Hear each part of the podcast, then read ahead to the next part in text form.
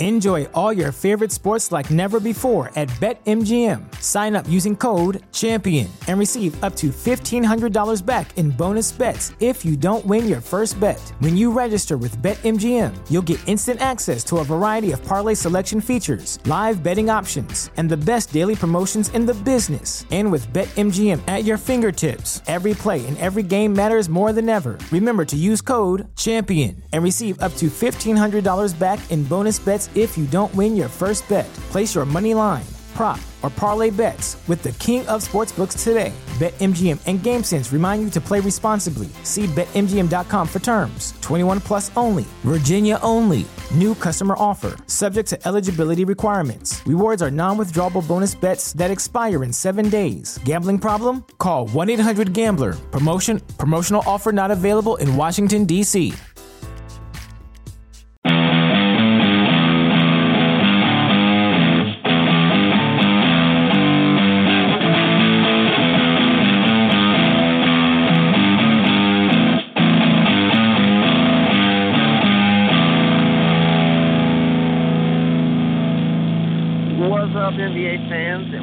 back to another episode of Full Court Press. I'm your host, Nick Smith, uh, and joining me tonight is Luke Alves. What's up, Luke? Hey man, how you doing? It's been a while since uh, we've done one of these. Indeed, sir. Uh, Joel's going to be joining us in just a little bit. Uh, I don't know about Joel. Maybe he'll call in, maybe not. Uh, but anyway, uh, let's jump into our first topic. Isaiah Thomas has agreed to a one-year vet minimum deal with Denver. Um, Luke, what are your, your general thoughts on? Uh, we have uh, titled the episode "How the Mighty Have Fallen." uh, because obviously it was only two seasons ago now that he was almost averaging 30 points per per game, was a leader on the Boston Celtics, and then that hip injury, uh, he was obviously traded to Cleveland and then ended up in LA for the tail end of the season, and uh, obviously there just wasn't a market for him. The the point guard market is super saturated. It, it's um, obviously hurting my Atlanta Hawks as far as moving on from old Dennis Schroeder right now, uh, or, you know, getting anything of value in return for him anyway. And you know, we we see it play out here with Isaiah Thomas only only getting a vet minimum deal. I think, you know, all of us kind of expected for him to, you know, get I think we had talked about this on previous shows. I had said, you know, probably looking at a, you know, like a like a, a an exception deal. You know, maybe maybe uh, a full player exception salary, maybe a luxury tax exception exception salary. So so somewhere in the neighborhood of like five to eight million dollars. Uh, but no, like veteran minimum. So, what are your thoughts uh, on Isaiah Thomas signing the vet min with Denver?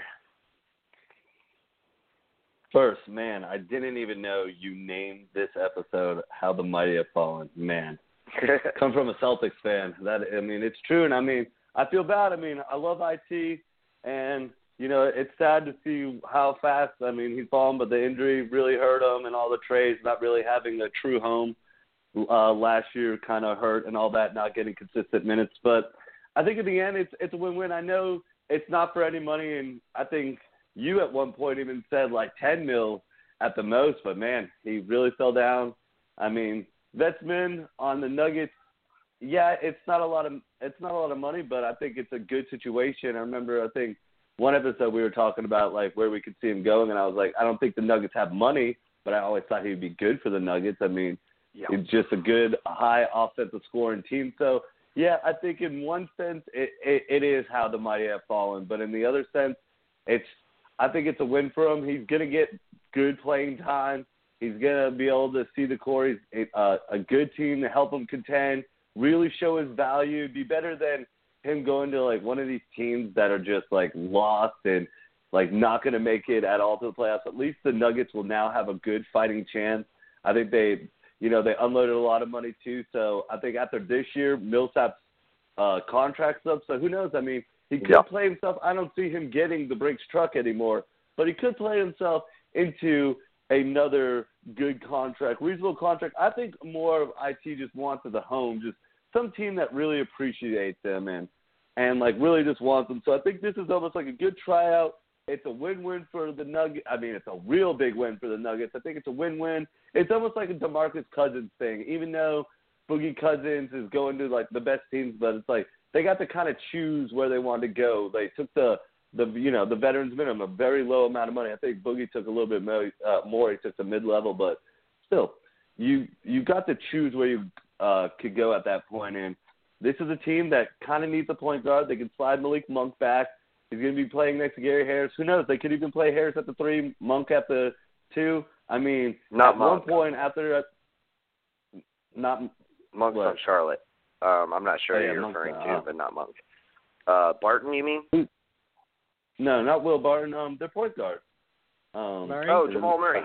Jamal Murray. Jamal Murray. I'm so sorry. I'm, I'm getting my Kentucky boys so m- mixed up. I'm so sorry about that. yeah, I right. should know this right now.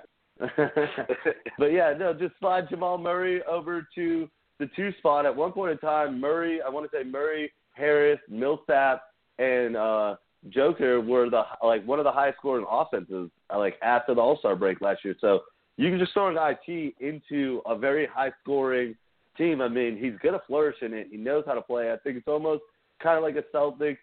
Defensively, yeah, they're gonna take some little bumps, but I think in the end, I think it's a good win-win. It stinks that he's not going to get the money, but I think next year this could play into him getting a contract for like four, three or four years, and just staying with the Nuggets and just actually having a home for once.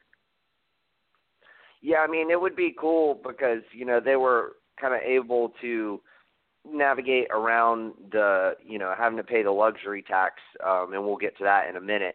Um, but in in doing that, and the fact that Millsap you know comes off the books next season, eh, you know that's thirty million dollars. They could easily offer him if if he if he plays well there, they could easily offer him a mid-level exception. So that you know, if they if they I think you can offer up to three years with a mid level. Um, you know, that could be like a somewhere in the neighborhood of a thirty million dollar contract and and you know, that was kind of what I was expecting going into this this year. I was I was a little surprised that the Magic didn't uh, it, it, reports indicate that they they briefly entertained uh you know, picking up Thomas um but elected to, you know, essentially go a different route. I was a little surprised that they you know didn't didn't really make a play for him. I mean, I realize he doesn't really fit their timeline, but you know, a team like Orlando, man, like the East is wide open. It it, it seems like you're bringing back Aaron Gordon. You have a few pieces there. You have some young guys you need to develop, but it's not like Isaiah Thomas would be getting in the way of any of those developing guys. I mean, it's really Jonathan Isaac and and Mo Bamba. So I, I was I, I will say I was a little surprised that they didn't they didn't even offer him a deal. So um, Denver does seem like a good fit. Uh, you did mention the defensive um, woes of that team, and he certainly does not help with that. Uh, but I mean, I don't feel like they can get much worse as far as how many points they give up, and Isaiah Thomas can at least you know uh, be uh, I guess you know addition by subtraction as far as just he he's going to get you uh like a lot of buckets if if he can get healthy. And uh, I could definitely see him like being a great six man and kind of with with the you know with them reportedly moving Barton into the starting lineup I could see him being you know a great six man as long as he kind of you know accepts that role. And you know I'm sure they probably had the conversation of, you know, we're we're not going to pigeonhole you in that six man role, but that's what you're going to start as. You'll have your opportunity to earn the starting job from Jamal Murray, but you know, ultimately, you know, yeah, that's what that's you know what we're eyeing as far as as far as you know what your role will be on this team at the beginning of the season. So I don't know. I think I think it'll certainly be interesting to see how this plays out and to see how he works in this team. I certainly look forward to seeing him playing alongside Jokic. I think that'll be very interesting um, as far as a big who can who can pass the ball like that, and Isaiah Thomas, who's so versatile offensively. He he's going to like I said, if he can get healthy, he's going to be their most versatile offensive uh, threat. So, you know, seeing those two guys team up should be very interesting. Uh, Jawan is joining us now. What's up, Jawan? What's going on, guys? Uh, nothing much, man. What did you think about the Isaiah Thomas deal with Denver? Uh, uh, it it doesn't it doesn't hurt either uh either party. Um, like it's not a detriment as long as, and I haven't heard that he is. Uh, the Cleveland situation I don't count, but as long as he's not like a cancer to the locker room, uh, I, I don't think this is a bad move. If IT, uh, especially with what Dwyane Wade's been saying and he's been preaching, if he can come back to be even remotely close to what he was two years ago. Because it wasn't like he was this great player like five years. It was only two seasons ago. Um, if right. he can get back to even remotely close to that, uh, it'll come off as a steal for Denver. Um, I don't know many other teams that were like desperate. You, you mentioned the Magic. Uh, they were one of the first teams that came to mind. I don't know many other teams that didn't have Isaiah before uh, that's desperate for a score first point guard. Um, so it makes sense that the Nuggets would want someone that um, can can kind of help uh, with the scoring load. Um, I just you know you know me, Nick. My my biggest uh, issue is always as long as it's not taken from the younger guys, I'm fine with it.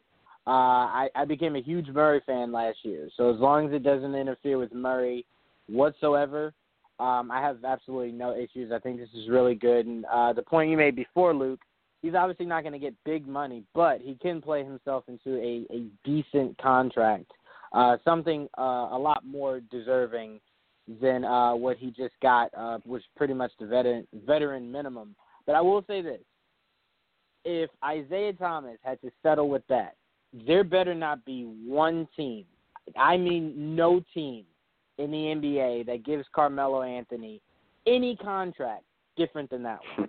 That better be yeah. around the same exact price. Because if I had to bet on somebody to give me uh, pretty much what I'm paying for, I'd bet on IT uh, before I bet on Carmelo Anthony at this point in their in their uh, in their career.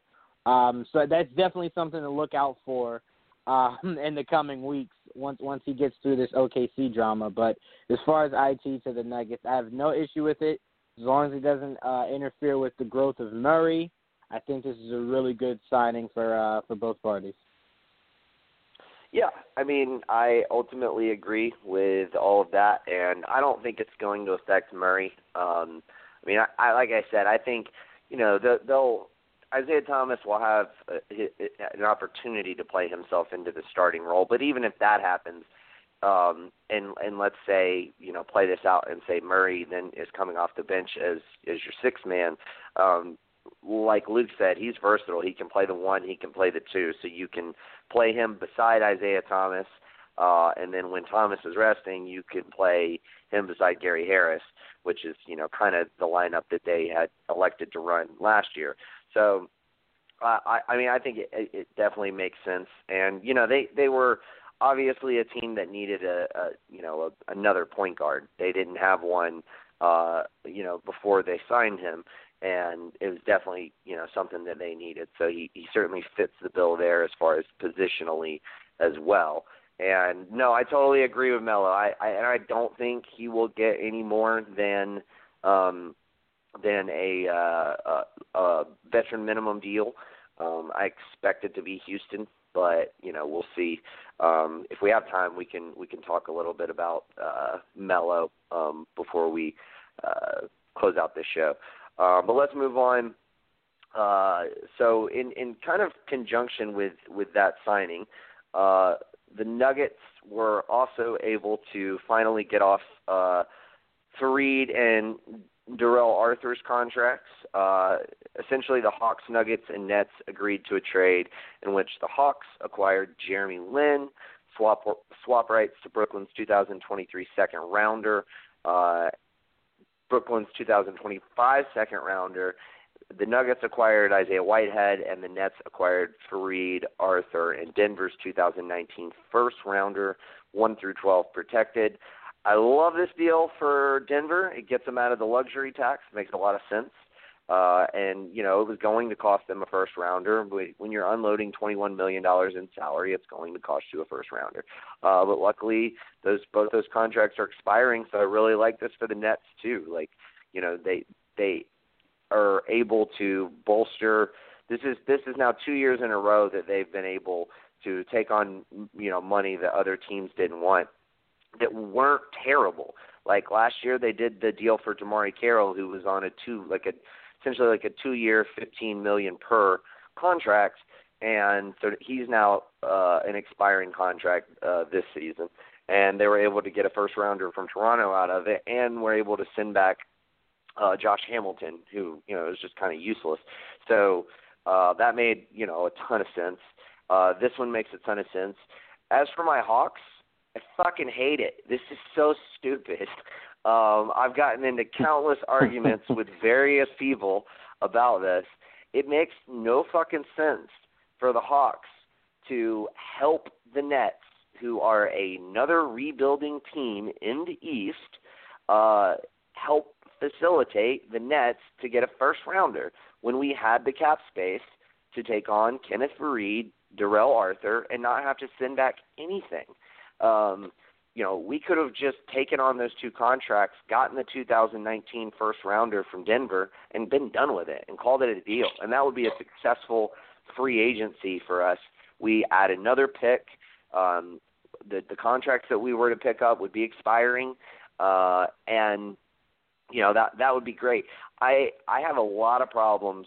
I think the Hawks new staff, uh, Travis Schlenk as as the GM, um, they've done a very good job in drafting. Uh, I mean, John Collins is obviously developing very well. Um, he he, you know, played very well last season. Uh, found himself making, uh, I think, second team All Rookie uh, NBA squad. Um, I, I mean, I'm I'm really high on this kid. I like him a lot. I like Dorsey, our second round pick. Um, both of those guys have had, you know, pretty good summer leagues.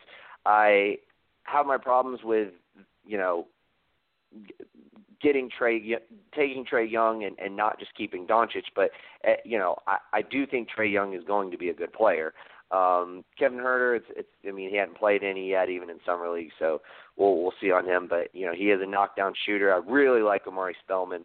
Um, obviously, I, I think it was clearly, uh, as I mentioned um, in in the show that Luke and I did with the um, draft breakdown, I think it was clearly a mistake not taking Mitchell Robinson at 34 and instead trading it. Uh, and of course, luckily for you, Jawan, he fell to your Knicks. Um, but like this just speaks. So like as far as their their their ability to scout talent, they seem fine. But as far as their ability to make make trades and make good decisions in that regard, I've got a lot of question marks as far as this this Hawks management. I mean, the Dwight Howard deal, we had to move back ten picks in the draft in order to do it. We had to take on Plumlee's contract, which we're going to have for an additional year. He signed through next season. Um, when I always looked at 2019 as like the year we should be looking at, like that's the year when there's a ton of fucking very high quality free agents hitting the market. And while I have, you know, no disillusionment that you know, we'd be able to get like say Kyrie and Jimmy Butler or KD or Kawhi, like getting, you know, setting yourself up to make a run at guys like Kemba Walker or um Khris Middleton always made a lot of sense to me. Um but you know, with that Howard deal, that that cash strapped us for an additional uh year and the and the you know, the prevailing thought was but it would give us more cap flexibility in the meantime because you know you, had 11 million less dollars on the books this season um and then you know last year we also picked up Belinelli which was like looked at as you know this is a valuable trade asset.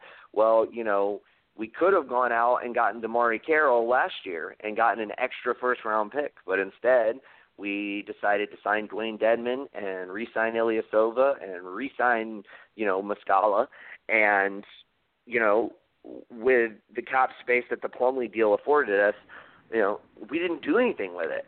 And then when it came down to it, uh, at, at the trade deadline, we couldn't get a trade, and the whole reason that we reportedly didn't do a trade was because we didn't want to take on additional salary, right? Like there was a trade on the table between Philly and us, but we didn't want to take on Jerryd Bayless's contract because it was 9.5 million dollars for this season. That's it's an expiring contract now. So you know, I'm like, well, you know, I I still think we we should have kind of shot for that. Um, you know, to, tried to see if we could get Philly to give us a, uh, you know, a number uh, or a first round pick, top 20 protected. Um, but you know, ultimately we didn't do that because we didn't want to take on the cap space. And now we do this. Like now we take on an even more expensive, like by four million dollars, four plus million dollars more expensive contract, and a guy who is fucking busted up. He hadn't. He's been hurt for two straight fucking seasons, and and we facilitated, you know, a, a, a rival rebuilding team into getting a first round pick. Makes no fucking sense to me. It pisses me off, and I fucking hate it. Anyway, rant over. Uh, Luke, uh, calm me down a little bit. Tell me that uh, this isn't as bad as I'm, I'm making it out to be, um, or do you, or do you agree with me at least in some sense that you know if you have the cap space to you know pick up uh, you know Faried and Arthur's contract in order to get a first round pick, that makes a lot more sense than facilitating another team to do it, taking on Jeremy Lin's contract and only getting a second rounder that's not going to convey for seven years. No, yeah, uh, I hate that. I mean, I'll try to calm you down, but it is terrible. I did not like it for Atlanta whatsoever. I didn't understand it. Just like you're saying, they could have done this trade perfectly by themselves. I always thought Kevin Faried would actually be kind of fun running next to John Collins. At least, you know, you yes. take on terrible contract, but you might get something out of this guy. Jeremy Lin, I don't know how the Nets did it, but the Nets just won big time, man. Like yeah. Denver wins too, but the Nets just won big time they're log jam at the point guard position, and they Mm-hmm. were able to just be like, "Peace out, Jeremy Lin," who just tore. What did he tear? Like, I don't know, something really bad. Is like, like it was like, like a very bad knee. injury. Yeah, Yeah, it was, and it was like I- I, I think it was on opening opening day or opening night of the NBA season. week. and he It happened. Still, it happened. yeah, It happened right after Gordon Hayward's injury, so I know right. that. And he's still and he's still not back. He's still not healthy. So like obviously this is a really bad injury. But anyway, go ahead. Yeah, just terrible for the Hawks. I mean, I don't understand what you're doing. Not only that, that like you gave a rival team like a first round pick, which is like I still don't understand because you're the picks that they want to get the second round switching it just doesn't make sense in, in, in my mind. But anyways, the they were they also freed up the Nets to have money to sign. Not that the Nets are going to be able to do this, but two free max agents next year. I think the Nets right now are the only team lined up to be able to do that next year Yeah, without doing as of anything. right Like, now, yes. So, so right now the Nets are just killing it. I mean, whoever their GM, mm-hmm. man, good Sean Marks. my friend. I mean, Yeah. Sean Marks, you are just doing some big things up there, man. I didn't see you be able to pull in a a team like the Hawks like that and, and be able to swindle them in a a second round pick and and everything for Jeremy Lin. I mean, I like you said, the Hawks could have done it, but Denver, I love it for Denver. It frees up them out of the luxury this year and a lot of cap next year because now they've also, with all their trades, they've lost Wilson Chandler, Kenneth Faried, Darrell Arthurs, and next year Paul Millsap will come up. So Nuggets will have some room to make their team more interesting if they're competing this year. So Nuggets could be one of those teams. I like how this year they kind of just threw out their name, even though that they weren't even interested. But like LeBron, but like I love that when I saw that little thing come out with like Nuggets are interested in LeBron. No, you're not. You just want to throw your name out there. But in the end, I mean, I don't know how much money they have freed up next year. I mean, but you might have some money to make your team more interesting to actually be a very good competitive team in the West. So um, I like it for the Nuggets.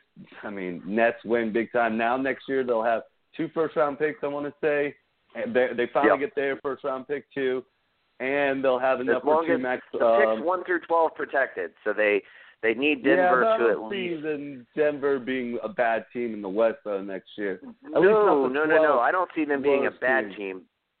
I don't. Yeah, I don't see can them being a bad team, but you again. also have to take into account that the Lakers just got a lot better. So if Denver Yeah. stays where they were last season, barely missing the playoffs, you have to figure the Lakers are now going to be ahead of them. So they could be tenth in the West.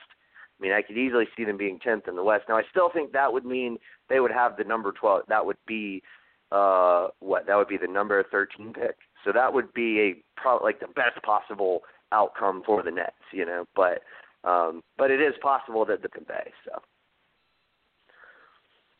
It, it very is, but I mean, again, Nets are just did a very like low risk, very high reward. So they didn't. I Yeah. mean, they got rid of.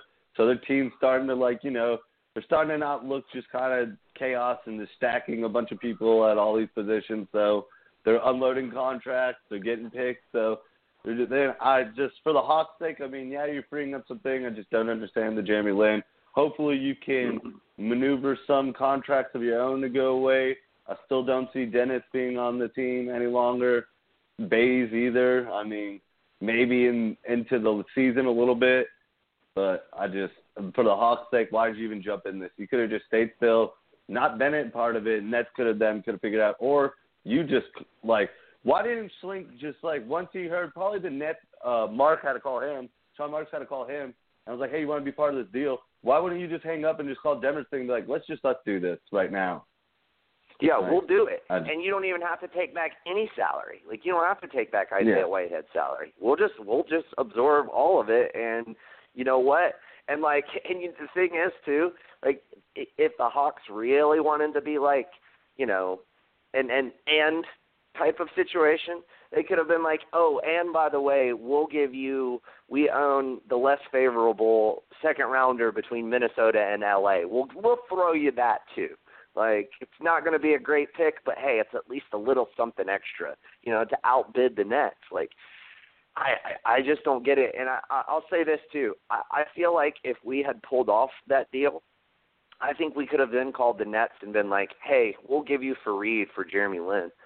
Like, and they would have been like, well, we don't need all these fucking point guards. We could use a guy like Kenneth Faried. Like, yeah, sure, we'll make that deal. Like, no picks, just straight up. Like, I feel like that could have happened. Like, um, like I feel like that would have been a no-brainer. Um, uh, one more, one more thing before I, I pass it on. Um, I would have been okay with this if, like, with, you know, with us not getting the first rounder in this whole, you know, clusterfuck uh, situation. Um, if we had been able to say, we'll we'll make this deal. You don't have to give us any picks, Brooklyn, um, but we get Faried and you have to take Plumlee. Like that would have been fair to me. I would have been totally fine with that because we get off Plumlee's contract for an expiring contract, and in exchange for that, we take on Jeremy Lin. Like totally cool with that. That's totally fine. But as it stands, getting uh, what essentially boils down to a second rounder that conveys in seven years for taking on Jeremy Lin's thirteen point eight million dollars, which just completely obliterates our cap flexibility. We have at most now like eleven million dollars to play with. Um, you know, it was it was a lot nicer when we had twenty plus, you know, like twenty three, twenty four million dollars to play with. Um, and now we don't and it sucks. And all we got out of it was a fucking 2025 second round pick, essentially. So, yeah, I don't know. I don't get it. But anyway, Joel is joining us now. Um, Joel, uh, you know, you you you lived through insanity in New York. Uh, talk me off this ledge, man. Tell me tell me he's gonna be great for the Hawks, please. Um, when he's healthy, he actually is a good player. I can tell you that. Mhm. I didn't want to lose Yes. Jeremy Lin. Like I never ever wanted to lose Jeremy Lin, like ever. But he wanted a lot, uh, and Houston was willing to give him that giant poison pill, and we said no, and so he left. and and that's what it came down to. It. Um, and no one was going to pay that that kind of money, and it's just like, nah, I'm not going to do that. And but look, the dude got skills. The problem is he's fragile.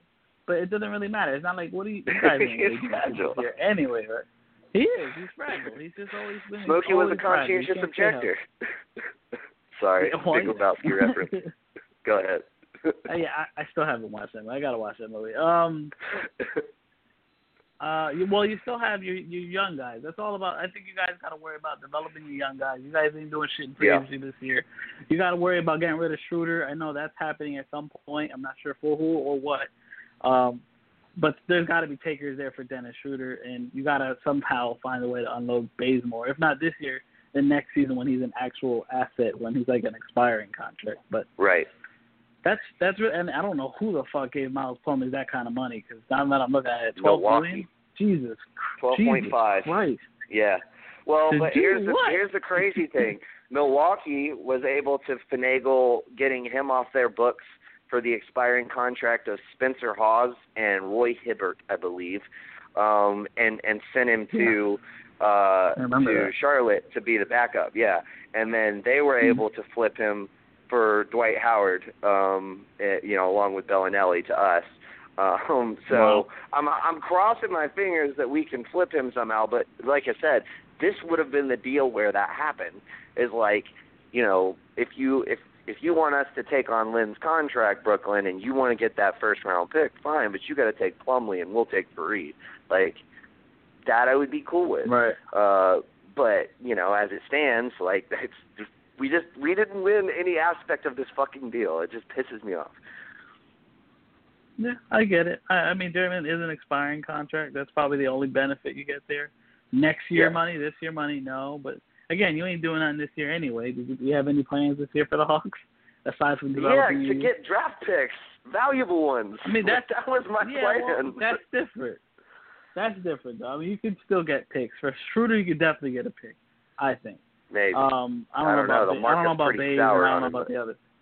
no, I- no. a well, little bit, my, I- my whole plan for my whole plan for Baze was to use our supreme amount of salary cap and you know take on Carmelo Anthony Another- and Kyle Singler. Like that's Right. that saves them fifteen million dollars to unload those guys in, in exchange for Baze.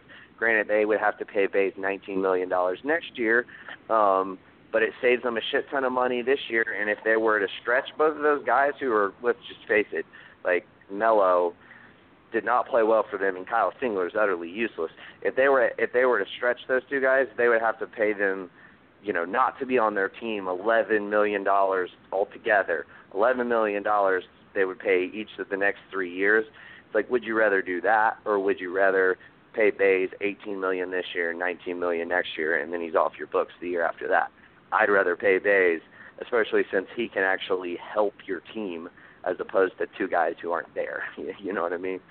But I get you. um but yeah, I don't know. I think I think the thing is too, it's like uh it's like I'm uh I, I kind of compare, you know, any the lens that I look at any move moves that the Hawks make, I look at it through the lens of like all of the Star Wars fans going into the Last Jedi. Like I make uh, I make all of these grandiose plans, and then whatever whatever I actually do get is like completely like like something's out of left field, and then I'm like like so disappointed, and I'm like, dude, what the fuck? So I don't know. Maybe your- maybe I can em- yourself up for disappointment. yeah, may, maybe I can empathize with the people who hate the Last Jedi more more than I think. Um, but uh anyway, Jawan, you have probably been the most outspoken about liking this deal for the Hawks. Um sometimes though I can't tell if you're just being facetious um or if you actually do like uh, like uh, you know this move genuinely for the Hawks. Um but go ahead, you can let me know. Um, no, I, I can't. I'm just laughing because I could get out. Um, I could seem very. uh I don't know the word I was thinking. I just lost my train of thought. But no, I like Joel said. Jeremy Lin, when healthy, is not a bad basketball player. Uh, that's Um, never I been think- my. I've never disputed that. No, no, no, Right. no, no. I'm, I'm not. I'm not saying. I'm not saying you did. I'm. I'm just saying it's something that because um, Schroeder is something you guys want to definitely move on. Uh, Right. Especially like Joel said, because that that is a really good chance you can move that for a draft pick. Um, especially because Dennis Schroeder is a really good player, and someone at some point will need a point guard, uh, whether a starter or a backup, and will be willing to give up uh, a first round pick for him or a second round pick, whatever. They'll be willing to give up a pick for for Dennis Schroeder. Um, Yeah. Jeremy Lin. Hopefully, if a you're pick starting, and an expiring contract. Right. If you're um if you're if, if Jeremy Lin comes back fully healthy and Trae Young starts, Jeremy Lin is not a bad backup point guard. Uh I mean, there's no expectations for the Hawks like make the playoffs or anything. It No. would just be Jeremy Lin trying to play his way into uh, a contract. Um so I mean, you know, it's it's it's a good situation like I said. Um Jeremy Lin he plays exciting basketball. I, tell I tell you that. Um, but one thing I wanted to point out was you guys know I'm not big into the whole draft picks and stuff, but one thing I am really impressed with is how I never thought Brooklyn would be able to be in a position to uh, be able to put themselves in a spot to make pitches for big free agents. I thought after that Yeah. Celtics trade, it would just be so long before uh, Brooklyn yes, would be they in a would situation to where Sacramento or Orlando or Right, something. right. Like it would take like ten I years. thought- yeah, twenty maybe. Right. I and then I honestly thought that um honestly I thought Brooklyn would would you know I thought it lost its its appeal of being somewhere that big free agents would want to go. Like it's still Yeah. attached to New York, but if I had to choose between the Knicks or the Brooklyn Nets, you know, I I kind of would rather play in the Mecca. Uh and that's just Yeah, the, the Nets are the but- Clippers of New I'm. York. Like, Right, you know. yeah. w- without a without a doubt. So, so it's one of those things where it's like, uh, and speaking of the Clippers, I'm sure the Nets are due um, a run like the Clippers got with CP3, DeAndre, and uh, and Blake. I'm I'm sure Brooklyn uh, at some point will get talent to where they can be relevant again. Uh, but I'm really proud of that organization for putting themselves in a situation to be able to uh, make pitches to big free agents. I don't think they'll get any, but to be in a position coming off of that huge Celtics robbery, really, really, really good look for them. Um, but I will say, Nick, the only thing that bothered me tremendously about this trade, as far as the players, um, is if you do not trade Schroeder, why did you trade for Lin? Like, why are you have Right. three point guards now? Like, Yeah, I, I and- don't think and a it lot of- gives. Go ahead. I'm sorry. A lot of Hawks fans were saying, "Well, this means Schroeder's gone," and then of course the report came out either today or yesterday, basically being like, "The Hawks are still actively looking for trades for Dennis Schroeder," and it's like, "Yeah, we don't have anything lined up. It doesn't work like that. Like, you don't have a trade lined up and then and then go make a Jeremy Lin trade, and then you say, "Okay, now we'll trade Schroeder." Like, it doesn't it doesn't Right. play out like that. Um, Yeah, usually. but yeah, no, usually go ahead. I, the, I, yeah, exactly. Well, I was just, no, I was, just just gonna say, saying, like, go ahead. I was saying usually you get rid of the player first, then you make the trade uh, for the replacement. It never usually works. You get the replacement, then you trade the player. Uh, Right. I, I don't get how people would think that it would work like that. But I do want to say Faried in, in Brooklyn, I think, could be a really uh, good spot for him. I think he can play himself into relevancy again. Because Kevin Faried is a really good basketball player. I just kind of think things didn't work out the best in Denver, but you know I'm really huge on guys getting a change of scenery and that possibly being what uh, kind of explodes them a little bit. And I think for Faried, he can have a really, really, really good season, individual season, uh, Yeah. with the Brooklyn Nets. Yeah, absolutely. And I think an interesting play for the Nets, you know, they have the, the cap space for potentially two max free agent contracts. I think, you know, where their draft pick ends up falling may affect that, obviously, with its cap hold. Um, but nevertheless, like, yeah, you're, you're, you if you're the Nets, you, you haven't you haven't rebuilt your image enough to go out and like really, you know, get um, you know the cream of the crop. But you know, maybe you could go out and and get Kemba Walker and and Khris Middleton. Like that would help your team out a lot if you paired those two guys with some of the young talent that you have, and you're going to have both your draft picks. Like you could, the Nets could could easily be a playoff team next season uh, with the weekend East and all that if they make the right moves. And the only move that they that Sean Marks has made that I did not like um, since being there was the Allen Crabbe trade. I thought that was that was stupid. You know, you you got lucky that Portland matched, and then you know you went and traded back for him, um, and you sent I think Andrew Nicholson, who was only like I, I want to say two years at like six or seven million dollars. Like he would be an expiring contract this year. So, um, so ultimately, I thought that was a bad deal. But, um, but yeah, uh, I, I think they're they've been making great moves, like Luke said, um, and um, I don't know. I just it, it just sucks being a Georgia sports fan, man. like that's all I gotta say. Um, but uh, yeah. Any any final thoughts? But hey, wait, uh, I think I got one thing for you, right? Real quick. yeah. Yeah. So if you think about it, here's the plus on the Hawks. If you think about it, the bottom three teams next year, I want to say everyone's predicting is, you know, Sacramento's going to be bad, you guys, and, and Brooklyn Nets.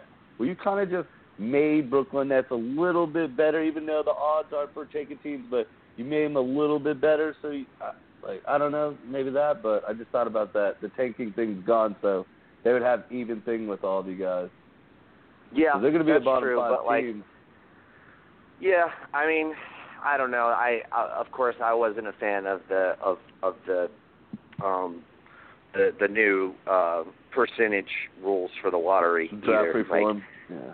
Yeah, I mean, I just thought like I I didn't mind it. Like it uh, like I just think it's I don't I don't think it's fair to do it like immediately. Like it was like we need to do something about draft reform. Like this is going to happen next season. It's like dude, there's like seven or eight teams in the middle of a rebuild. Like, but you know what? To be fair um, to Adam Silver, um, 29 out of the 30 teams voted yes for it. So, including my Hawks. The only the only uh, GM who did not who voted against it was Sam Presti, um, because of course at the time they were they hadn't gotten Russell Westbrook to sign the extension, and it was like, dude, if we got to go into a rebuild, like we want we want you know the best possible outcome for us to get you know those high draft picks. Um, but the other 29 teams voted for it, so you know there's that. Um, one other thing before we move on, um, I uh, I I did I did get two separate Hawks fans um, who who did throw out two positives in this deal. One, uh, Atlanta um, has has a very large uh, Asian population, um, particularly Koreans. Um, which, of course, you know, Jeremy Lin is uh, of Chinese descent, but he is, you know, the first Asian American basketball player. Um, I think that could be positive as far as for um, you know creating uh, generating buzz and you know uh, creating new fans or, or attracting people who um, you know who who really really like Jeremy Lin. I've got a friend David Cho. Um, it's he's his favorite basketball player, and he's an Atlanta Hawks fan, and he's super excited about it. So, um, so that's a good thing. Um, and then, uh, do what now? I said good for him. I'm. I'm excited for him. Yes, I, in fact, when he when he posted something up about it, I was like, "Dude, I hate the deal, but I will say that like I remembered you were like this huge Jeremy Lin fan, and uh, that was like my one saving grace. I was like, well, at least David's gonna be really fucking happy. um, but uh, but um, one other thing is is let's say like Lin Lin is not um, going to be healthy to start the season, so it's very possible that Schroeder's still on this team to start the season. Um, and then by the time the trade deadline rolls around, Jeremy Lin is healthy at that point. We make a trade deadline deal when teams are going to be potentially more, um, you know, more in the mood to to deal. Um, and you know, the, those those kind of bubble playoff teams uh, that you know want to make a splash and want to try to make the playoffs maybe a team or, or a team that has suffered an injury or you know any any kind of things like that um that may help out. And so you know it might be nice to have Lin be able to step in if you know we move Schroeder not in the off season but you know at the deadline. So one other thing that you know you could possibly look at as a as a positive um if we end up not being able to move Schroeder for any sort of valuable assets um this this off season so, two two slight positives uh, to end on. So I'm not just such a fucking Debbie Downer about this whole whole deal. Um, but anyway, let's move on before you know I, I remember that I forgot about something and and you know start rambling on for 15 more minutes about how shitty this deal was. Uh, Jimmy Butler turned down a four-year extension worth about 110 million dollars uh, to remain with Minnesota. Um, obviously, the cap's going up by about seven million dollars next season, so it would stand to benefit any potential max free agent um, to wait until next year uh, to sign any sort of deal. Um, you know, that's essentially we saw the same thing with Kyrie Irving. Um, it just makes sense financially. Um, plus, it, keep, it, it keeps keeps their options open, keeps you know keeps the flexibility alive. I will say this though, dude, if I'm Jimmy Butler, I'm like, are you fucking kidding me? You like, you want me to sign an extension when the cap's going to go up next season, and you don't even offer me a max extension? Like, bro, you just gave Andrew Wiggins a max extension. Like, he's he's on a max extension, like starting this year. Uh, there's been reports you're, you're trying to give KAT a max extension, and you offer me 110 million dollars over four years. Like, try 130 max dollars, motherfuckers. Like, I, like I would be really fucking insulted if I was Jimmy Butler. And I mean, I know it's only like I don't I, I don't know exactly what a four-year max extension would be as far as um, for um, I guess like a seven seven year player. I think it, like Jimmy Butler. Um, but it, it's definitely more than 110 million dollars. I can tell you that much. It's at least in, in the 120s. Um, so I know that's not a huge difference in money, but it's like, dude, how the fuck are you taking an extension to Jimmy Butler that is not a max extension? Makes no fucking sense. He's the best player on your team, and you just gave Andrew Wiggins one. Um, but uh, anyway, uh, Luke, what are your thoughts on Butler turning down the extension? And do you kind of see that the same way as me? That like, can you believe they tried to get him to sign a, a, an extension that wasn't a max extension? No, I mean I agree with Butler turning it down. I'm pretty sure it was a max extension. I think they have to since they he has to be on two years, and I don't think he made a NBA All Team, so he's not getting the super max. So I think that kind of was his. I think he might get a little bit more. but not a max extension because he, he would qualify in four years for thirty percent of the. Well, like just look at what Paul George just made. Like he's making, I think, thirty point six million dollars this season, somewhere in that ballpark.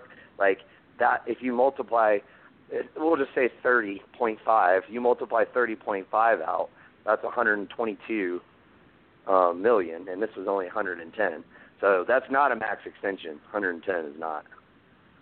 Well it's playing off the max that he got before. This is playing off his previous deal that's what I was saying. But if he waits next year it just makes sense just to turn it down I don't know why Minnesota didn't want to entertain it I don't think Boston's going to do it because I mean it just doesn't make sense for either side I mean if you next year they can give him the five year super max with them because he's playing on their team for two years. He might, you know, so it just financially for him, you're gonna leave a forty, uh, like at least forty million on the table if you were to even think about taking the deal. It just doesn't make any sense.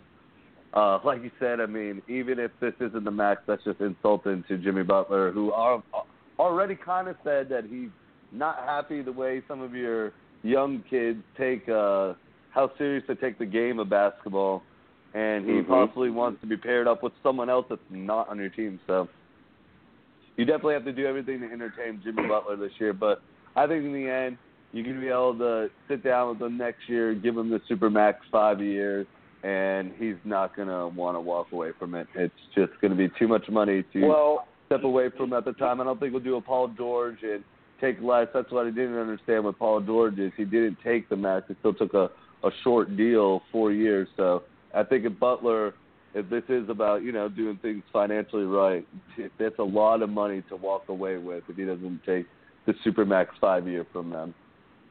Yeah. Well, the here's the thing the the Paul George deal is kind of interesting. I would have expected him to take a three year deal with the player option being on the third year because he would play two years and then he would he would be a ten year vet, so he could sign a contract for thirty five percent of the salary cap at that point. Um, but uh, I forget who it was, but somebody on the Ringer did point out that in the new CBA, um, you if you're going into the final year of your contract, you can sign an extension. Um, so he could still do that essentially with this with this uh, with this four year deal. Um, like he would he would be only going into the third year of the contract out of four, but because the fourth year is a player option, he would still qualify to be able to do an extension on that year, a, la the James Harden deal, um, where James Harden was able to sign that huge extension. Russell Westbrook did the same thing. That both of those guys were able to sign that their huge extensions, even though um, you know they still had a year afterwards. John Wall as well. Um, one thing though. Uh, Jimmy Butler wouldn't qualify for the Supermax because he doesn't play for the team that drafted him. You have to either be on the team that drafted you or trade it under your rookie contract, and so he he wouldn't fall into either one of those. However, of course, like Minnesota can't offer him the most amount of money.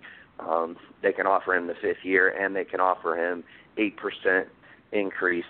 Um, you know, in between years, whereas another team can only offer five percent increase. Um, between the years of the salary. So they can offer more money. I tell you what, um, you know where I'd love to see Jimmy go? Philly. I would love to see him in Philadelphia. I think that would be a great fit. Pairing him up with Simmons and Embiid, man, that would be interesting. If they don't, if they're not able to make a Kawhi Leonard deal, like trying to go get Jimmy Butler in the off season, they would still, you know, have have a lot of cap to play with because they've signed all these one year deals. So um, I think he could be really interesting. I mean, if you had Simmons, Butler, um, RoCo, Saric, and Embiid, like hell yeah, that's a damn good fucking team. So uh, just just something interesting to think about. Uh, but um, Juwan, what were your thoughts on uh, Jimmy Butler turning down the max extension? Um, to to what Luke was saying about him not wanting to turn down all that money, I'm not. I mean, a, a lot of these a lot of these players I'm not sure. I mean, a lot of them, of course, uh, want the money, but I, I'm not sure, man. I think Jimmy Butler's been in the league uh, for a while now. That it's just like I want to play like really, really, really high competitive basketball, um, yeah. and be able to have a chance to win a championship. So I think I, I tell you what, Luke. I, I'll say this.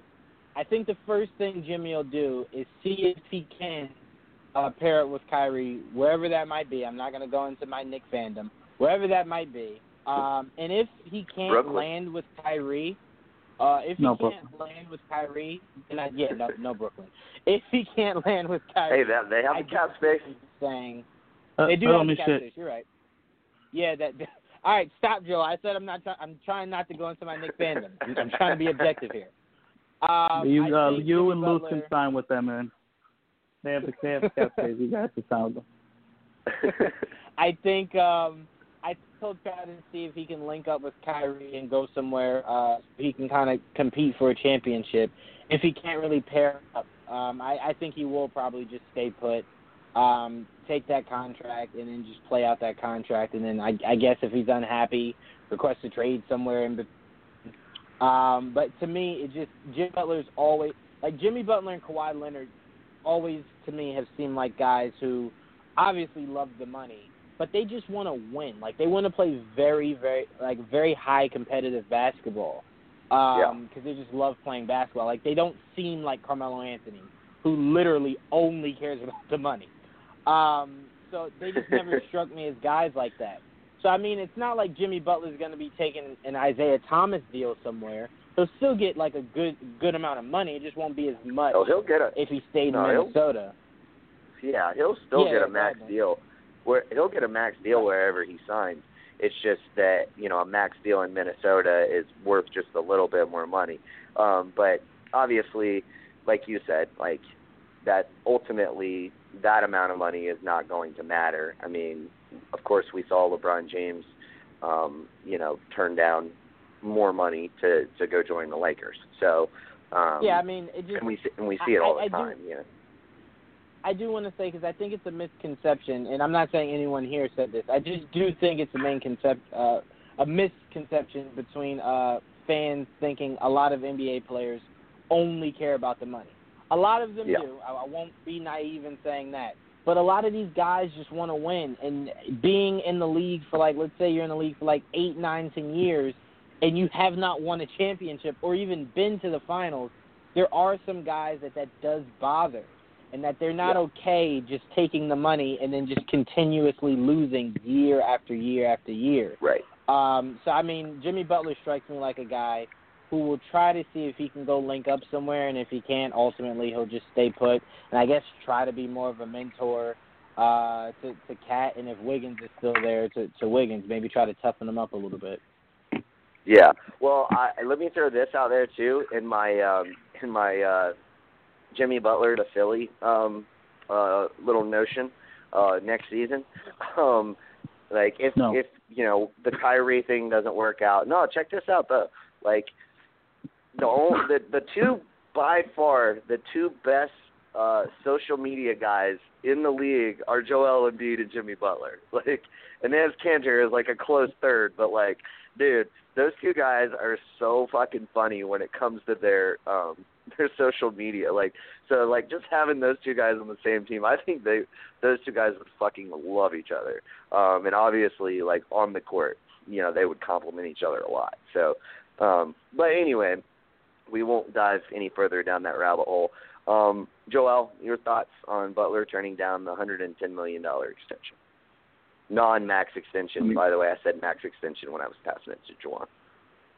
It's all good. Um, I, you guys pretty much nailed most of it. I have not much to add to it, except for the fact that I'm not 100% sure he's going to stay in Minnesota. Um, Mm. You could look into you could look into him not taking it as as a sign, but uh, like you guys said, I mean, it's not a smart business move. Just like it wasn't smart for Kyrie to do it this year either. Um, so it's like you could look at it that way. He could always end up uh, thinking otherwise and saying, "Fuck it, we'll stay here in Minnesota. We have a chance." But at the end of the day, I think he goes east because I think it's his best chance to win. I think the West is overcrowded at the moment. Yeah. He would still get paid. Probably won't get paid as much, but he has a better chance to win. If he goes to a bigger market, there's a good chance he, he'll get double paid. So we'll see. I mean, at the end of the day, I, I'd love to have him myself, uh, but there's a lot of options. He'll have a lot of options next year. People are going to want him. He's going to be a wanted commodity, and so will every other big free agent next season. So, yeah, do what they got to do. Uh, smart business move. Good job, Jimmy. You know, get paid next year wherever the fuck you want. yep, indeed. Uh, totally agree. Um, uh, let's move on. Uh, we got some another uh, signing that happened. Uh, Jabari Parker signed a two-year, forty million dollar deal with uh, the Chicago Bulls. Uh, the second year of which is a team option. I think is very smart. And uh, in order to get this deal done, uh, Milwaukee essentially just um, they pulled the qualifying offer and and made him an unrestricted free agent. Um, which, you know, like good on Milwaukee. Like you don't want to keep the guy you know you're not going to match. Like pull the offer so he can sign the sheet that that Chicago wants to offer him, which they would not have been able to offer um, had he been a um, restricted free agent. So um, uh, I'm sorry. Uh, yeah, yeah, yeah. Good, good on Milwaukee. That's that's a that's a good org- organizational move uh, on their part, in my opinion. Um, but as far as the signing itself, uh, Joel, what did you think about uh, uh, Jabari Parker landing uh, back home in Chicago? I like it on paper. Like I like the face. I, I got on the face value. You know, it looks Yeah. good. Like, oh, he's a start. Like he's gonna probably start at small forward, and he's a hometown kid. It looks great. I mean, I love, I love the look of it. But like when you deep down, like we were talking about it the other day, it's like he kind of likes playing the four. He's probably more comfortable at the four. Uh, they kind of got their four the future there in, in Chicago. Uh, and they go and they draft the Wendell Carter, so they got their five of the future there. I don't right now. I think it's the contract's real good though. It's really just for the year. If they don't like it, they can say fuck it for next year. But as of right now, for a one year, let's give it a try and see if it can work. It's a great deal. So I'm gonna say it's it's really good because yeah, Jabari Parker, if it works out, is a really good get for any team. Um, so for a team like Chicago that has a nice nice little young uh, nucleus to work with and some, I guess, decent vets, um, it, it's not a bad you know gamble in my opinion because it's really it's really one just this year that you got to worry about paying them if it doesn't work out. Right. Yeah, I mean it. It's certainly. I, I mean, as far as they they overpaid this deal, they overpaid on the LaVine deal, but they have, you know, Yeah, it, it's a little different. aside from the money, they, well, they they they just have little things worked out. You know, as far as LaVine and and his injury, they can get out of the deal. Um, right. Right. Yeah. You know, I, I don't think they can get out of it entirely, but they can, um, you know, ha- pay him a lot less money. Uh, a la the the um Joel Embiid deal that he signed with Philly. Correct. Um and Right. like you said, with only being locked in for one year, if it doesn't work out, you know, no big deal. Like it's it's not the end of the world. Um and, you know, if it does if it does if he does excel at the four this season, um I think you could be looking at a similar situation that they had last year uh, with Mirotic, where at the trade deadline maybe somebody really, really wants Jabari Parker and really wants to Mhm. get off some other money, and they can get another first round pick out of it. So, um, True. you know, in that sense, you know, I kind of like the deal as well. Um, but uh, but Luke, what are your thoughts on Jabari Parker uh, signing with the Bulls and of the contract itself?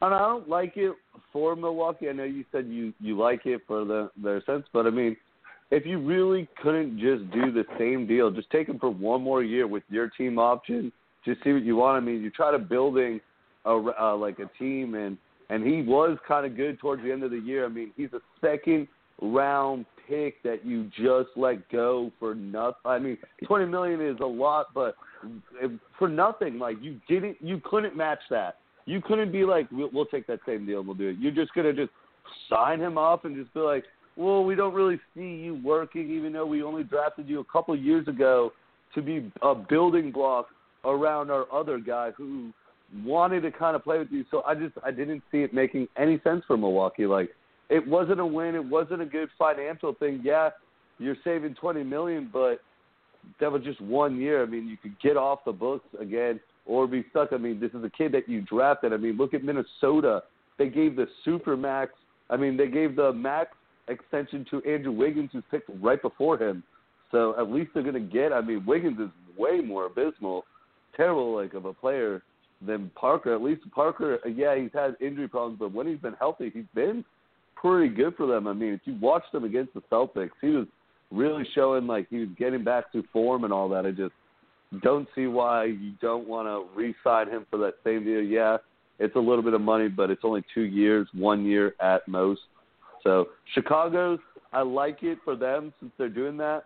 Like you said, they could trade it, but then again, you're putting a lot of money into injury players that I just, that that doesn't make sense for Chicago. Since like you gave a ton of money to Zach LaVine, and you, you're giving a lot of money to Parker, who are both coming off of ACL tears.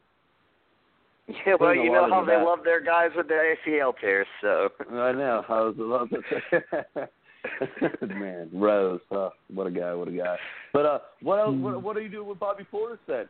Because now, uh, because you're not going to like restrict Lauri Portis. Markkanen's minutes at at the four. So whose minutes are you taking away? Portis really isn't a five, so you're trying to trade him as well? I just really don't see. I don't understand what Chicago's really doing right now. They're kind of like trying to rebuild, but not rebuild, and giving some risky contracts out and throwing money where it might not belong and all that. So I just I I don't think it was a win in my mind for either side. But luckily Chicago can hop out or could do that trade like you're saying and get a pick out of it. But I don't see them doing it. He is a hometown boy, so maybe that benefits and all that. But it just it for both sides I didn't understand it. Milwaukee should have just kept Jabari and just you know ate the money. It's only one year at most, twenty million and try to make Yeah. a run. Like you said, the East is really bad, so at least you're not losing a player that can contribute. He and you're getting a guy who could possibly come back to being healthy again. You saw some flashes of him in the playoffs and putting him in the starting lineup and at Ilyasova back him up. So that's a solid four switching out right there. Yeah, the the interesting thing about Milwaukee is like they couldn't pay him twenty million dollars, and the reason why, like they they could have if they had not signed Ilyasova, but because they used um, the mid-level exception to bring on Ilyasova, when if you use a full mid-level exception or more than the the luxury tax exception, um, you're not allowed to go into the luxury tax, obviously. Um, so the fact that they they used that for Ilyasova, it meant that they only had so much money that they could put towards Jabari Parker, so they couldn't have given him a twenty million dollar uh, a year deal because it would have put him in the luxury tax. So like, you know, I, but I think I I still don't disagree with you. I'm just I'm just saying like it it, it would it would it make potentially make more sense to have not signed Ilyasova and then to give in Jabari Parker that contract? Sure, I could see that. Um, but you know, I I don't know. I would probably rather have Ilyasova at. I think he's got seven million a year over three years, and the third year is a team option. Um, I really like that deal for them, um, and you know I think they're they're pretty set at, at running Giannis at the four, which means you know you know, as far as Parker, you you would be having them come off the bench, paying them twenty million a year to to be your six man. Like, it's a steep price to pay for a six man.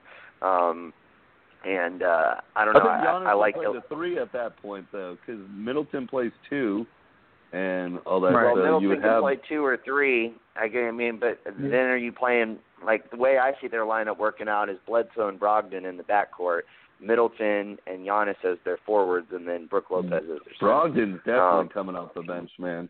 Middleton played I- two we'll last I- last year, and Giannis. I Well, think I mean, Ilyasova might the- start. Well, he's played the two and the three. Yeah, and you're right. Like Ilyasova could start.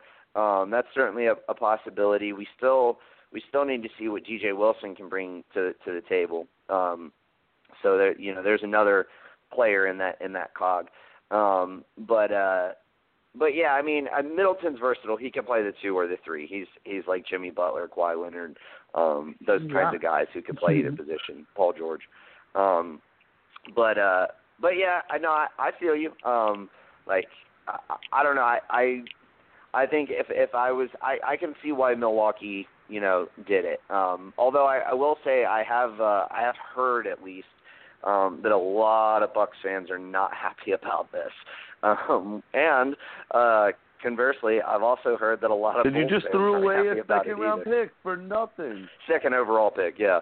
Um, yeah, I mean, I I I know, I get it, but like a guy who has had two ACL tears, like that's that's not usually promising. So, um, Risky. It's risky. you know, it's risky, right? And and Chicago loves risky. So there you go. Um, but uh, Jawan, I want to throw it over to you. Um, I I feel like I proposed a trade. Um, uh, not not too long ago, maybe midway through the season, that sent Parker to the Bulls and and got them back like I think um, like Portis, Zipser, and uh, Robin Lopez, and the Bulls got something else too. I can't remember what it was.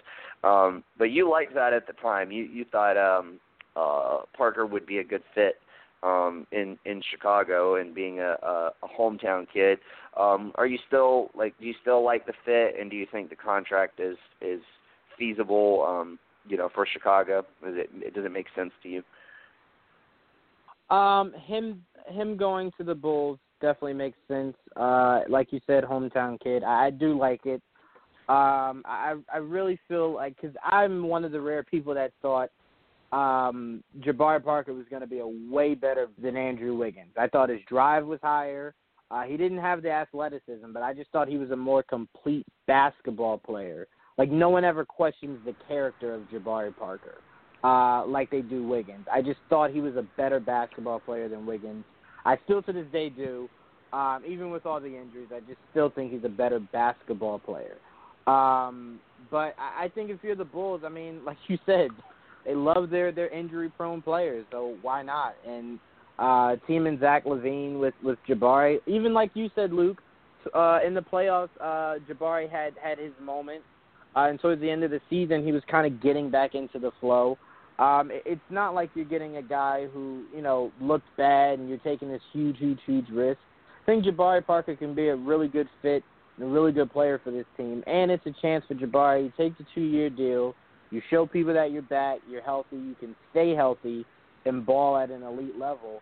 Um, and then you can work your way to getting into, uh, you know, a, a way better contract going forward, whether it's with the Bulls or somewhere else. Um, I, I do like it, and I do like it for Milwaukee because on one hand, all the faith uh, and confidence I have in Jabari, we have to remember anytime a team gets rid of a player uh, like that, they must know or feel something that we do not know. Um, so maybe they feel as though it's not worth the risk. I mean, almost both times Jabari got injured, it was like, all right, we got this team of young guys. We got Jabari, we got Giannis. All right, let's go. And then boom, Jabari gets hurt. So maybe they're like, I don't want another season of feeling like this guy can contribute a lot, and then boom, he gets injured. I, I just I don't want to deal with that. Um, you know, they feel as though they can move on without him. I I hear what you're saying, Luke. I don't necessarily think they should have given up on him, but obviously they thought it was uh, the right decision. So, excuse me, you got to kind of respect that. Uh, and I do give props to the Bulls for believing in the hometown kid, and I do think he can have a really good season. Um, I think even I'll even say this: I think he can have as good of a first year as Wade had with the Bulls, to where it's like it's not flashy, it's not huge, it's not like earth shattering, but it fits and it'll work. And I think with that young core that they have there, that they're trying to build up, uh, the Bulls the Bulls can be competitive. I, I don't know if I'm ready to say like they'll they'll make a play for the eighth spot or anything like that, but I do think that they can be really competitive um, and be on the upswing. That maybe next year I'll be like super confident that they can make the playoffs. But I do like it. Um, and if you're the, if you're the Bucks, like like you were saying, Joel, because Nick, you brought up that Middleton can play uh, two different positions. Joel brought up the good point that so can Giannis. Like that's a guy that you look at and you can go, you can kind of move him between the three and the four if you have to. Um, or the five if you I, need know, to, or, or the, the five one if for that need matter. To, absolutely. Yeah, he can yeah, pretty much play want any to play position ball, on the real court. big. Uh, Right. he's that rare breed that you can move one through five. Yeah, Go ahead, I'm sorry, absolutely. were Gives them a lot of versatility. Yeah, yeah, right. Well, uh, yeah, I mean, I, uh, I don't know. I, I, I definitely, I, I can see, see both sides. I can see Milwaukee. I can see Chicago, um, and maybe that's what objective, um, being objective and looking at a situation gets you instead of you know anytime the Hawks do something, I'm like, God damn it, you suck. Why are you doing this to me? um, but uh, but anyway, well, I only bring that up because apparently a lot of, like I said, a lot of Bucks fans aren't happy, and a lot of Bulls fans also aren't happy. Though I think, I honestly think, uh, like the Bulls, like beat writers and and their fans, I know, um, uh, the guy. Uh, Rick Strom, who does TYT Sports, he did not like the Zach LaVine deal. Um, he just thought it was you putting way too much money into an unproven guy, and um, for a rebuilding team. That's a that's a risky proposition, but um, but I like it because it takes up a lot of cap space for Chicago, and you know I don't want I don't want a lot of teams with a lot of cap space next season. So Me Um, neither. yes, exactly. Um, well, and and you know what? Like even if say you know I'm not expecting the Hawks to make any big signings, but you know what? Like maybe you know, maybe the Knicks can, and maybe they need to get off of Joakim Noah's contract, and maybe we're there to say, all right, we'll take Joakim Noah's expiring contract, but what, you know, what's in it for Duder here? Like, what kind of picks are we getting out of this? Um, so, uh, you never know. Um, but anyway, let's move on. Uh, yep. Uh, Channing Frye agreed to a one-year vet minimum deal uh, to return to the Cleveland Cavaliers. Um, bound. sense. Yeah, makes sense. Um, they need, I mean, they need a guy like that who's a, a four spacing big, uh, can play the four, can play the five. Um, you know, he, I, my guess would be he's probably going to um, mostly, you know, be backing up uh, Tristan Thompson, but um, but I could also see him him, you know, playing some minutes at the four behind Love. Obviously obviously you got Larry Nance in there and and you want to try to develop Zizic. Um but it's just nice to have you know have the player of that versatility who can basically be your third string or second string guy and in both of those positions depending on how you want to utilize him.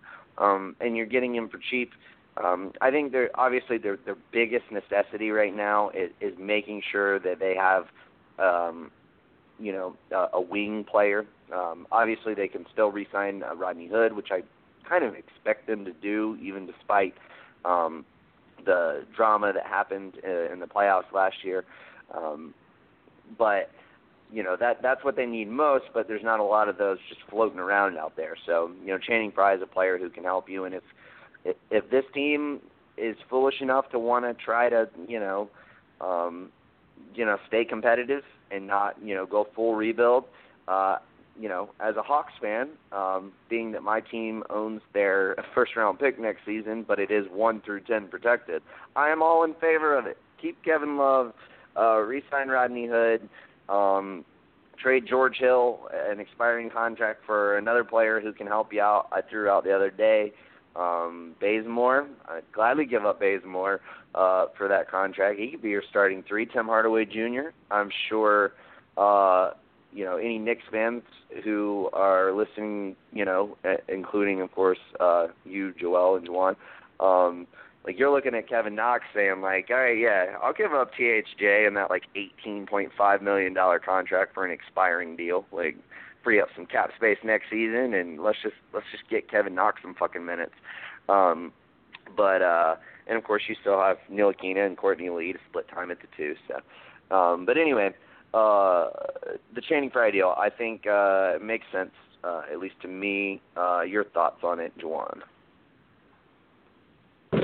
Um, I will say this is this is like when they brought back um Kendrick Perkins. Like I just really didn't care about it, but I did have uh, I did have a question involving the Cavaliers that I saw somewhere nothing legit. So I just want to put that out there now. It was nothing like any reputable source or anyone like that.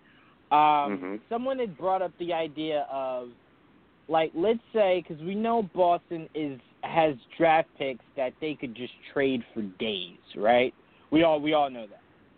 If yeah. you're Boston, would you ever put together a package of, say, uh, Morris, whoever, whoever, whoever, whatever, whatever. Anyway, the the point of, of this question is uh, mainly to you, Luke. Would you ever be interested in trading for Kevin Love? Somebody that can act that can honestly completely stretch the uh, the floor, and you don't need him to be your number two, your number one, your number three, or even your number. You just need him to get rebounds and knock down open shots. And I think the Celtics could get that guy open like nobody's business. I looked at that and I was just like, if I'm the Celtics, as long as like you're not asking me something stupid like last time, like for Brown or Tatum, like because you know you're just not going to get them. Um, I would look at that and say, I mean, yeah, why? I mean, why not? It's not a bad thing to do. Uh, I mean, a bad player to bring in. And I think if you tell Kevin Love, like, listen, there are no like very high expectations on you. We don't need you to be the go-to scorer or the number one or the number two or the number three. Uh, I think it's something that could really work out, and I think it's something that could really just enhance just the the arsenal that Boston has. So, Channing Frye thing, I care less about. Um, think he's just there more for like mentorship, and I think the Cavs just really like him. Um, I'm I had the question of, and I just wanted to ask if it was okay. Um, would that be something that Boston would be interested in, or would even remotely uh, pick up a phone to to try to initiate? No. Yeah, I mean, uh, can I you can I answer real quick? Yeah, yeah you mean, you take I, I it. was just, I was I was going to be the quickest now. Here, and, and Juwan, you should be the one that does this. You're the one that doesn't want to take minutes out of young guys like you're taking Jayson Tatum. I mean, are we getting Kevin Love to come off the bench and be the sixth man that he's never been before and really reduce his minutes? I don't think Kevin Love wants to do it. He was well, an All Star last year. First off, I don't think he would want to come to the Celtics. We wouldn't want to do it. It'd be very hard for us to pull off because as a contract, so we'd have to give up like it would start with Morris, which I mean, I guess we're switching Morris for Love. I would take it, but you're taking away Tatum. We're getting a lot of people. We are, are we're a pretty logjam team as it is, and you'd be taking minutes yeah. out of most most likely one of our best, probably our best young piece right now because he's well, going to be playing the four next year. for sure with the starting with Gordon Hayward. I mean, yeah, Hayward and all that, like you might reduce their minutes, but I mean, it's I just I wouldn't do it at all just because of that and I don't think it, it would. Yeah, he'd be great just to do rebounds and stretch. I understand that, and he wouldn't be a bad locker room guy.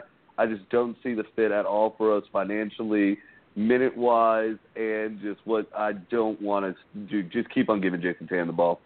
That's it. Well, I mean, yeah. Let me I add. want Let me him- add. Let me uh, add two. Let me add two things real quick. Um, also, uh, I think in order to get the deal done, you would have to trade Horford, which we all know that Luke would n- never agree to doing that. Um, Yeah, no to that. Too.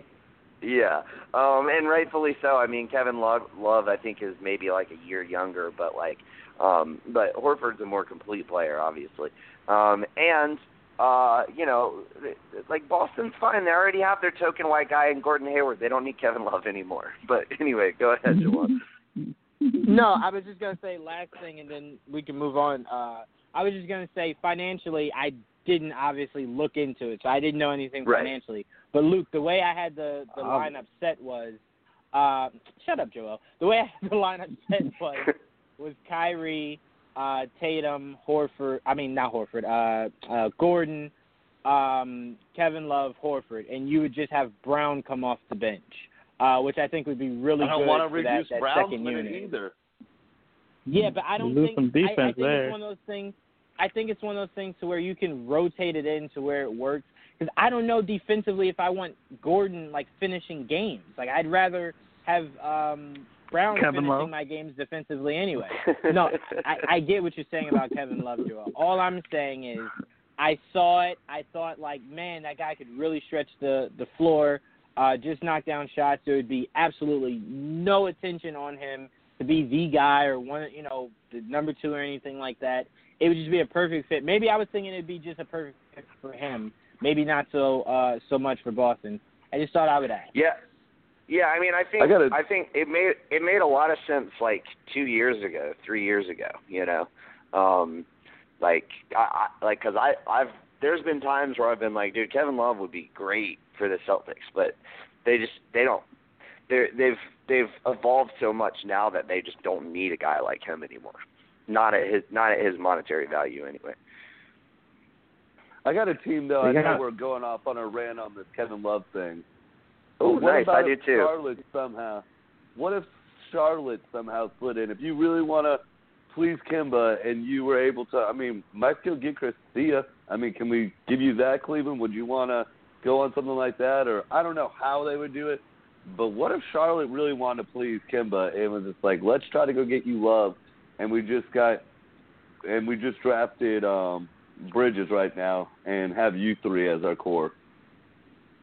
Yeah, along with Malik Monk. Um, I uh, I, don't hate it. it. It would depend on what the package would have to be. Um, I mean, I feel like if you're Cleveland, you're probably going to be taking back Biyombo in that case. Um, and you know, and it would and it would have to see. It's fucking. I, I hate the CBA, man. the, it would have to involve Biyombo, but Biyombo's 17 million wouldn't be enough to match Kevin Love's 24.2, so you'd have to attach another player to it. And because Mhm. Biyombo was traded already, That's why I threw him you, you can't attach you can't attach another player in in, in along with trading Biyombo. Like Biyombo can be traded by himself, but he can't be traded with another player attached from Charlotte in the deal until like September something. So like you'd be looking Could at post training camp. Um as Kidd far as like and Marvin Williams, maybe. Yeah, I was going to say, that what about work. Marvin Williams and Kidd thirteen, Gilchrist? fourteen, twenty-seven million. Yeah, that that that would be fine. Um, I think Marvin Williams is an expiring or only two years left.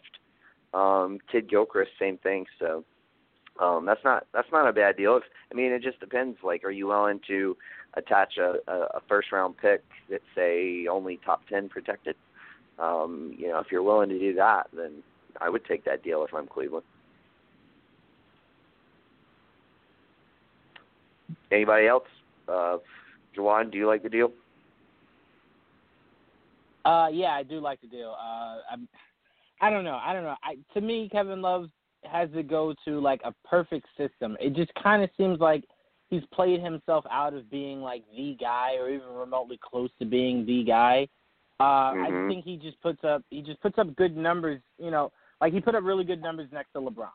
So I don't know how to judge that because it's like it, you're playing with LeBron. I feel like LeBron can get you good numbers.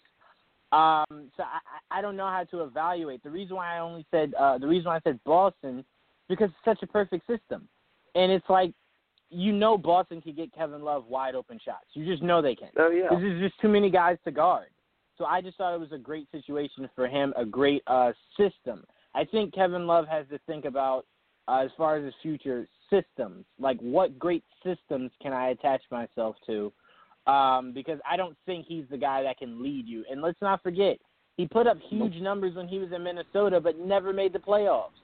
So it's like, and I, I know he didn't have a team around him. So before anyone says that, I know. But he just put up like great numbers and still could never make the playoffs. So it's like, I don't know, an older Kevin Love, can that older Kevin Love help the Hornets, him and Kemba and, and, and that young core, excuse me, uh, be like very competitive? Like, could they get past the first round? I don't know. I, I, I really don't. And I don't know if I'm putting that much stock in Kevin Love as your number two. That's why, only reason why I said Boston, because he wouldn't have to worry about that. There'd be no expectations on him uh, because you have like three, four other guys that you want Right. touching the ball, um, you know, and, and you know, shouldering that burden of carrying the franchise. You wouldn't want Kevin Love to be that guy. Just knock Yeah. down open shots and get rebounds. That's it. Yeah, and like and like I said, like you know, a few years back, I would have wholeheartedly agreed. It's just they don't like the way their roster is constructed now, and like who they would have to give up. I mean, essentially, I, I'm I'm dead serious. Like you would, the only player that would make sense financially and and and positionally to give up for him is Al Horford, and Al Horford's just better. Like he's just a better overall player, and Yeah. he's like the glue that holds that team together, and you don't want to mess up that kind of chemistry. Um, but Joel, um, since uh, no one really wants to talk about Channing Frye, and I can't really blame them. um, but maybe you do. Maybe you want to talk about Channing Frye, but also what do you think about uh, the Luke's uh, potential Charlotte deal? And and I'll, I'm going to give you credit on that too for throwing out Kidd Gil- Gilchrist and uh, Margaret Williams. Um, sure. Well, first of all, Channing Frye to the Cavaliers is easily they're easily going to make the playoffs. I'm counting on it now. Channing Frye will start at center over Tristan Thompson. Might even make an All Star team. I'm like, I'm nail it. Put it on, put it on the board. Um, This must be Phoenix No. Channing Frye that they're getting. right? Actually, now that you're talking about it, that's a team I heard that that really wanted to make a move for uh, for Kevin Love, and I'm like, that's not a bad idea. Imagine Phoenix No, giving up a piece or two to get Kevin Love. All they would need is a point guard. They'd be pretty much stacked at every other position, right? Yeah. Yeah, and they have bad. the Yeah. expiring they have the expiring contracts to get it done. I mean, Jared Dudley, Right. Tyson Chandler, that gets you to twenty three, And some young twenty two point five Yeah. million. Um, and draft Take it. picks. They still Yeah. have the Milwaukee pick. So, um so yeah, I mean, Not yeah, there. that makes a lot of sense. Yeah. I mean, TJ Warren it. they That's can all give up need. to make the money match. I actually like that better. Yeah, I, like mean, I. I, I mean, I, I, I like. I wouldn't wanna give better up- too now. Yeah, I wouldn't I wouldn't want to necessarily give up Chandler if I didn't have to, but um but yeah, I mean, you could you could literally just do like I mean, you just drafted Bridges and signed Ariza. You could do TJ Warren and Dudley and and really not miss out. And I mean, you still have uh Ariza, Josh Jackson and you just drafted Bridges. Um and that would really that would actually really fucking help um Cleveland at the 3 you know, you they'd be getting two guys. Dudley kind of more of a four now, um, but T.J. Mhm. Warren's still young, and I mean he's not on a terrible contract. So like that'd be a good player for them to have. And if you're telling me they get a Milwaukee pick out of it too, like um, you know, I, I kind of like I I, kind of like that deal. I do too. I do. Now, now, now I'm upset that's not going to happen. right? um, yeah, I mean, I, I like both those deals. I like, uh, I, I, I um had the idea of if uh if OKC really, really wants to compete, um, and you know they're they're not afraid to pay that three hundred million. Um, go ahead and trade Melo, Ferguson, and a future first for Kevin Love and, and Kyle Korver. Um, you get a guy to come off the bench who can just knock down fucking shots in Kyle Korver. Um, you know, a guy who could play the two, he could play the three, um, can give you valuable minutes when you need him to. Uh, and then you, you get Kevin Love in there to uh, to be your third option. You know, um, and uh, as far as his his defensive woes, um, you know, they they kind of be matched by Roberson, Paul George, and um, and Steven Adams. And you know, I mean, if you're the if you're the Cavs, I mean, you get an expiring contract, you get off some money. Um, as far as I think, uh, Melo's right around 28 million, Ferguson's right around two, so that's like 30. Uh, and I think I think um, you know, Love and Korver combined is like 31, 31.5, something like that. So you get off a little bit of money, um, and then you know you get a good young player in Terrance Ferguson, super athletic, can play the two, can play the three, um, a guy who I think could really fit next to um, Collin Sexton, and uh, you know maybe a future first, um, you know if if that's necessary to get the deal done. So that that was going to be mine um, to throw out there. Now, Not terrible. uh, albeit you know that that comes with a steep price tag for OKC. Um, but you know also uh, the other reason I like it is because obviously um, uh, Russ and Love, you know, you'd be kind of reuniting the UCLA uh, team of old uh, down there in OKC. So, um, I so like that would be kind of yeah. cool. Yeah, and you know, I think just adding guys like Korver um, and and Love. I mean, it, one of the one of the bigger things on that team that you need is, is guys who can stretch the floor. So um, I think it would have made a lot more sense had they done it and and just not signed Jerami Grant because um, you you already have Patrick Patterson. Um, so I don't think it's going to happen or anything. I mean, I think ultimately they're just looking to dump Melo. They're not looking to take back. They're looking to take back as little salary as possible. But um, Right. but yeah, nevertheless, I uh, I still think it could be um, it could be a really good move for them. And I would, I mean, I definitely think a move like that would would like up up their level of of how much of a contender they are. Um, you know, and I think Kevin Love, you know, at this point uh, in Melo's career, like Kevin Love is a far supreme, you know, player. Um, I mean, he's not going to give you much more defense than Melo, um, but he's going to give you much more consistent shooting and much better rebounding. So, I mean, if you had Kevin Love and Steven Adams like on the block going after rebounds, plus you got Russ always rushing in there to try and get boards, like I don't, I don't think another like I, the offensive rebounds would be like almost non-existent for the opposing team, you know. Uh, but anyway, real quick before we move on, um, Luke, what, what do you think about that one? No, I like that one a lot, and I like the Phoenix one. I mean, I like that if they could figure it out. It'd be hard for OKC. I mean, yeah, the Ferguson would be nice, but would you want to be taken back that much? I mean, in the end, it would make them a more complete team, like you're saying, to have more shooters, and you get Korver too to help them out to make that run. So, I think eh, eh, on paper, I mean, well, not on paper, like money wise, but like definitely, it uh, everything would work out for OKC. I think um, he would fit really well on that team. He's way better of a three point shooter, like you're saying, than Melo is at his age right now. So that would just be helping him out. I also like it for Phoenix. Why why not take Kyle Korver as well? Have Korver come off the bench and you get another three point shooter. I mean, might as well get Love and. Korver try to make something interesting. I mean, Phoenix isn't really spending that much money. I think a reason's just one year deal, so in the end Yeah. it wouldn't be really hurting you. But yeah, I mean, I I do see Love moving. I mean, getting back to the Channing Frye thing. I mean, maybe you're kind of seeing if if you're building around your young core is going to be Sexton, resign Hood, Lance, uh, Larry Nance, and um, Cedi. Um, what's his name? Uh, Amir. I'm tased is it? Is it yet? No, no, no, no, no. no. Cedi Amir, the Teddy uh, Osman. the Turkey kid. Teddy Yeah. Oh uh, yeah, Cedi Osman. yeah. Cedi Osman.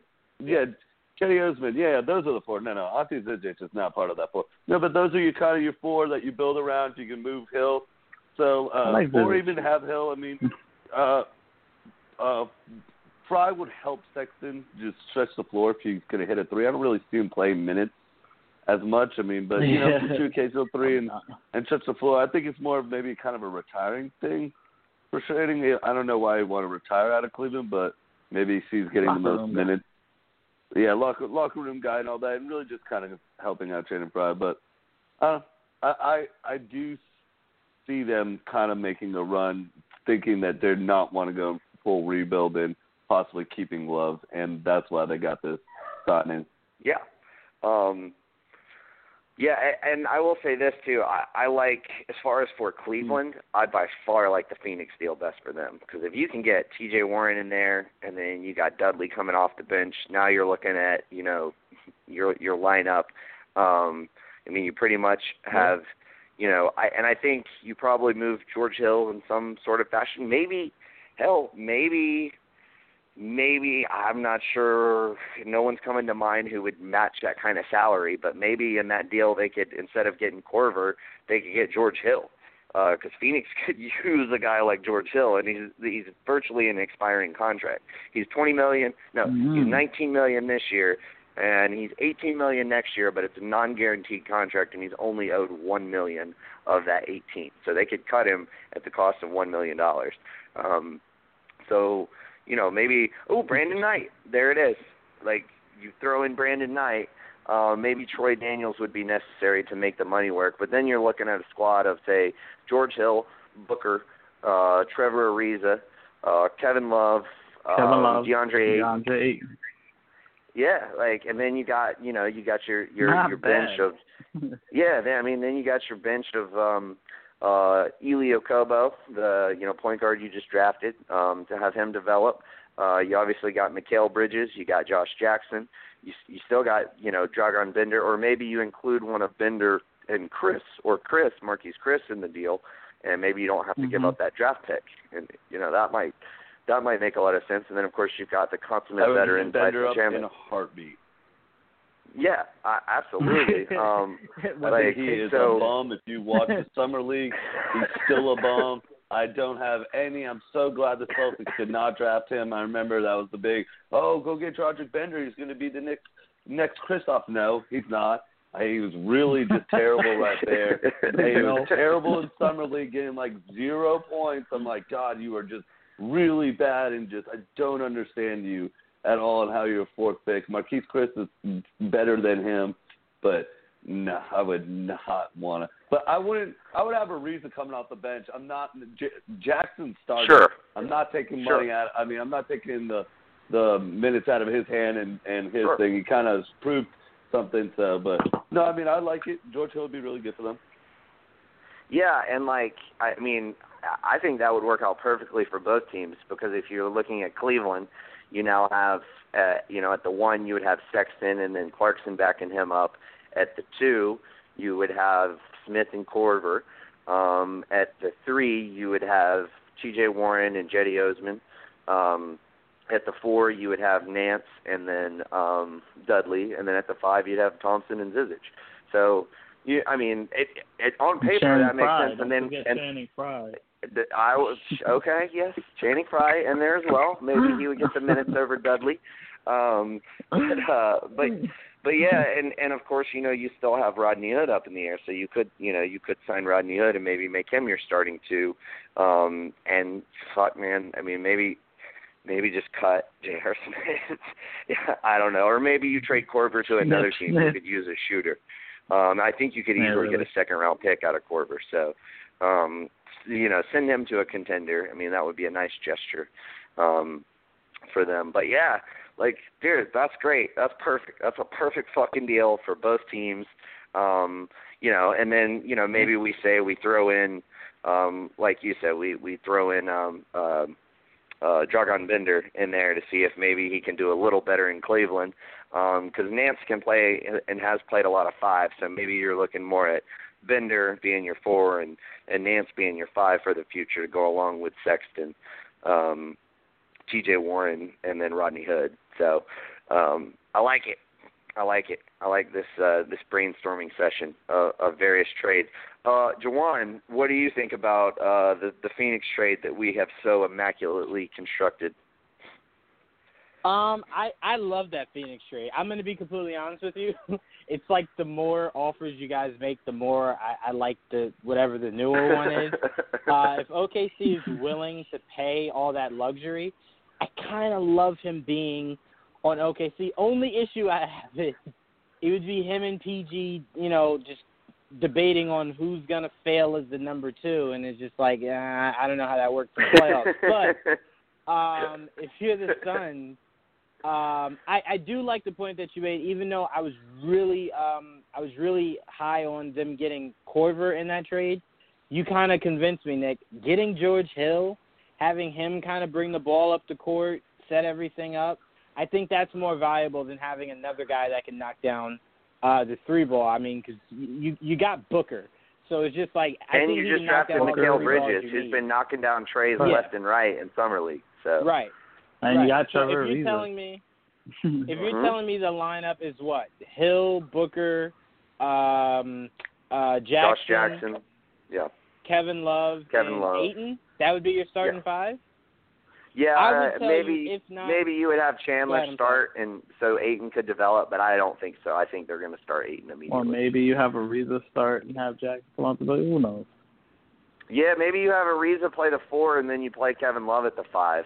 You know, as Ayton develops, they give you a lot of like that. versatility. I think I think I'd like Ayton to to start and, and have Kevin at the four. But even if you if you switch that, I think that team, if not this year, uh, like let's say if they made the trade like now, if not this year, next year definitely, I think they could do exactly what Utah did. That's that's how much confidence I would have in that in that uh, that team if they got Hill and Kevin Love. I think if not, like I said, if they don't, if it doesn't happen, because all this is imaginary. If it doesn't happen this year, let's say it happens next year, I think they could have a year like Utah did. I, re-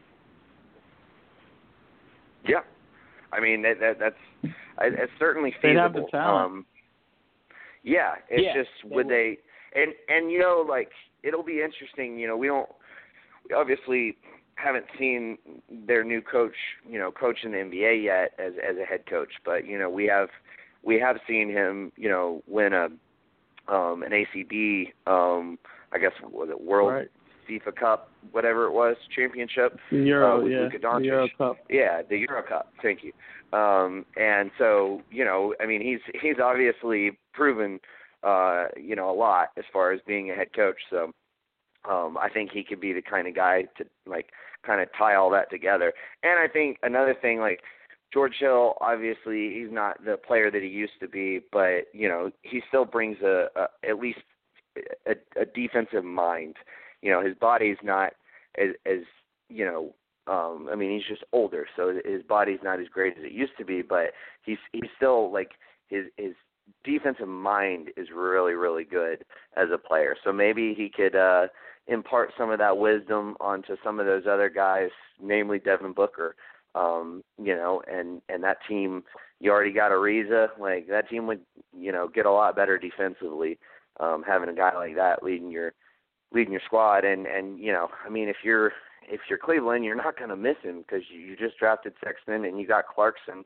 And you know I I think Clarkson fits great as as a bench you know bench point guard. He didn't work you know for for the Cavs last season because LeBron played 40 minutes a night and so LeBron always had the ball in his hands and that's not Jordan Clarkson's game like Jordan Clarkson needs the ball in his hands so if you can have him you know, come off the bench and and you know get the ball in his hands a little bit more. I think we'll see L.A. Lakers Jordan Clarkson um, as opposed to what we saw last year in Cleveland. So, um, yeah, I love it. I love. Uh, I, I think that's the most feasible out of all the deals we've constructed. I think that's the most feasible because I don't think I'm not quite positive that um, OKC would want to pay all that money. In fact, I'm pretty sure they wouldn't. And I think Charlotte would be hesitant to give up draft consideration, whereas you know Phoenix, you know maybe wouldn't have to give up draft consideration because they have so many good existing pieces. So um, I like it. I like it a lot. Uh, anyway, let's uh, let's move on really quickly before we get to the uh, you know our our respective summer league standouts. I did want to throw out because we have a little bit of time. Um, the rumor mill has now uh, landed on Toronto as far as being a major player to get Kawhi Leonard. Uh, I'm going to start with you, Jawan. Uh, what are your thoughts on Kawhi Leonard potentially being traded to Toronto in Um, I've got a few different packages all for Toronto, but most packages would include DeMar DeRozan and some other assets. Um, and obviously, they would have to take back like an un- unwanted salary um, from San Antonio to make the money work. Um, so, what, I mean, what do you think about Kawhi potentially teaming up with Kyle Lowry uh, up in Toronto? I'll keep this very short and brief. Uh, if you're the Spurs, you definitely want DeMar DeRozan. Uh, he's definitely someone who can come in and help that team. Uh, if you're Kawhi Leonard and you do get traded to the Raptors, uh, I would definitely uphold the threat that I was promising the Spurs, which is I'll sit out a full season. Uh, I would definitely do that if I ended up in Toronto. Let them know I have no interest being here. Sit out the season for surgery, whatever, therapy, whatever you would need to have to play for that team and then get out of there after that. So uh, that's what I would do in that scenario. uh, I would expect nothing less from you, Joel. Uh, Joel, um, you know LeBron's out west now. Um, you know if you if you're Toronto, even if it's a one year rental, um, like to me this is your window. Like this is this is going to be you know that that kind of one time where you can really make a run at things and you know I mean, when Kawhi's healthy, he's a whole lot better than DeMar DeRozan. No, no offense to DeMar DeRozan, he's a top 20 player in the league. But Kawhi Leonard, when he's healthy, is one of the three best players in the league. Um, you know, even if you have to give up DeMar DeRozan, which I'm not entirely sure that you do, um, I still think they have a lot of interesting young pieces, um, like Delon Wright, Norman Powell, OG Anunoby um, Pascal Siakam, Jakob Poeltl.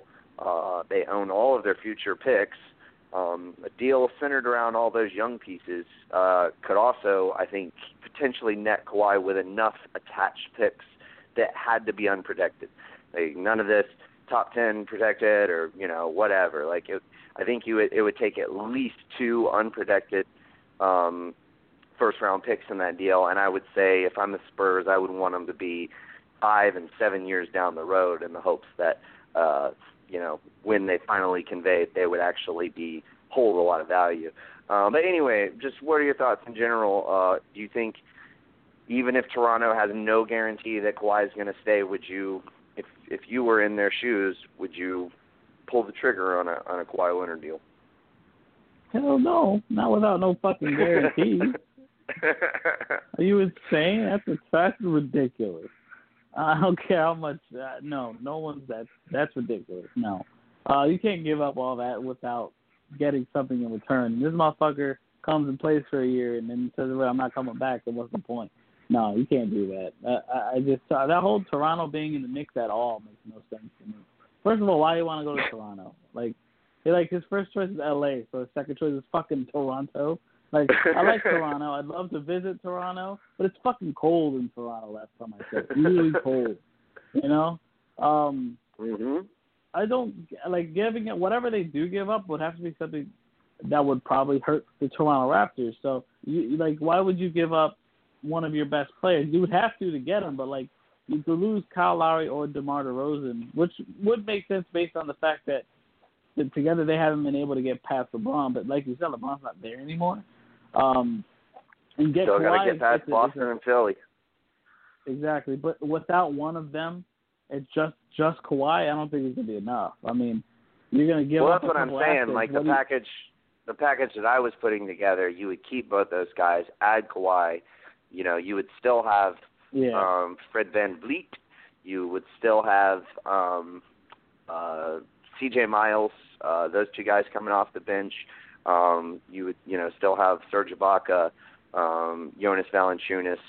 Um, so I mean, you still have like a. You just wouldn't have like the depth that you had last year. You wouldn't have this like 10, 11 man rotation anymore. But you would have Right. seven solid NBA players um, with versatility. You know, I mean, uh, obviously Ibaka can play the five when you need him to, um, and CJ Miles can play the four when you need him to. So, um, and and uh, of course VanVleet can play the two when you need him to. So, I, I mean, I think you would have enough versatility with that that kind of lineup if you could convince the Spurs, you know, to to be interested in the unprotected picks. Um, but anyway, I, uh, it, it's probably going to take DeMar DeRozan though. Like in all honesty, like it's probably that's probably At what it's going to take. Yeah, I mean, well, it's going to take DeMar DeRozan plus stuff. Like probably my guess would be DeRozan, Anunoby, maybe Jakob Poeltl in a first is what I would guess. Smart. Jakob Poeltl seems like a Spurs guy though for some reason. I don't know. yeah, he does. Yeah, he does. Well, I mean, I think I like him a lot. I mean, I think he has a lot of potential. I think he's definitely got starting caliber center um in his future. And I don't know, he's never going to be an all-star or anything, but um but you know, if you're the Spurs and you're you know, you've got, you know, 57-year-old Pau Gasol, um it'd be nice to have a guy like Jakob Poeltl in there, you know, to be able to take some minutes. Um but no, I mean, For I sure. feel you. I like I, I mean, I feel you. It's, I mean, it's a huge risk, and you're not going to get a guarantee out of Kawhi that he's going to stay. I don't think any team is going to get a guarantee out of Kawhi. The the biggest thing to me is just like, you know, you have a window. If you can add Kawhi to your team and improve your team, you know that gives you that gives you a, a very high probability to at least make it out of the East, or furthermore to just make the Eastern Conference Finals. Like you know that would be huge for them. I don't I don't know if they've ever done that. Maybe that year they they lost to Philly in in the East. Maybe that that Vince Carter year. I think that might have been the Eastern Conference Finals, but I can't remember exactly. Um, Might have been. might have been. Um, but nevertheless, uh, you know that would be um, certainly make your team better. Uh, but for how long is is the question. So I I, mean, Right, I totally get right, that, right. and I and I do agree. I think I think Philly could could land him and convince him to stay because I think the biggest inroads that he has there is that you know the doctor that he's currently like seeing for his um for his hamstring is the Philly Uh-huh. team doctor. Like so that's his Uh, that's personal right. doctor. That's right. So like that's a that's a that's a big in for them. Um but uh but yeah, no, I mean I feel you. It's a it's a big risk. Uh Luke, um what are your thoughts on on Toronto potentially making a deal for Kawhi? I mean, at first I laughed when I just saw it. I was just like, I mean, you would want DeRozan if you're Spurs, but if you can keep him and Lowry and somehow like do the trade that you just proposed, then I would I would do it if I'm the Raptors. I just finished first last year to a team. I just ran into my just art like just the person that's going to take me down no matter what. But now he's gone. I don't have to worry about it. We were still a 60 plus win team. So if I could add Leonard, I'm taking that risk all day if I'm if I'm Toronto, hoping that I can possibly pull a Paul George, but and Right. get him to re-sign. But I would still do it with regardless not having it because no matter what, what am I doing if I'm Toronto? I mean, am I blowing the ship up or I'm like you got to do. If you're trading DeRozan, you're not trading him for a person that can only stay on your team for one year, possibly. You're going to trade him for Right. young pieces and start over.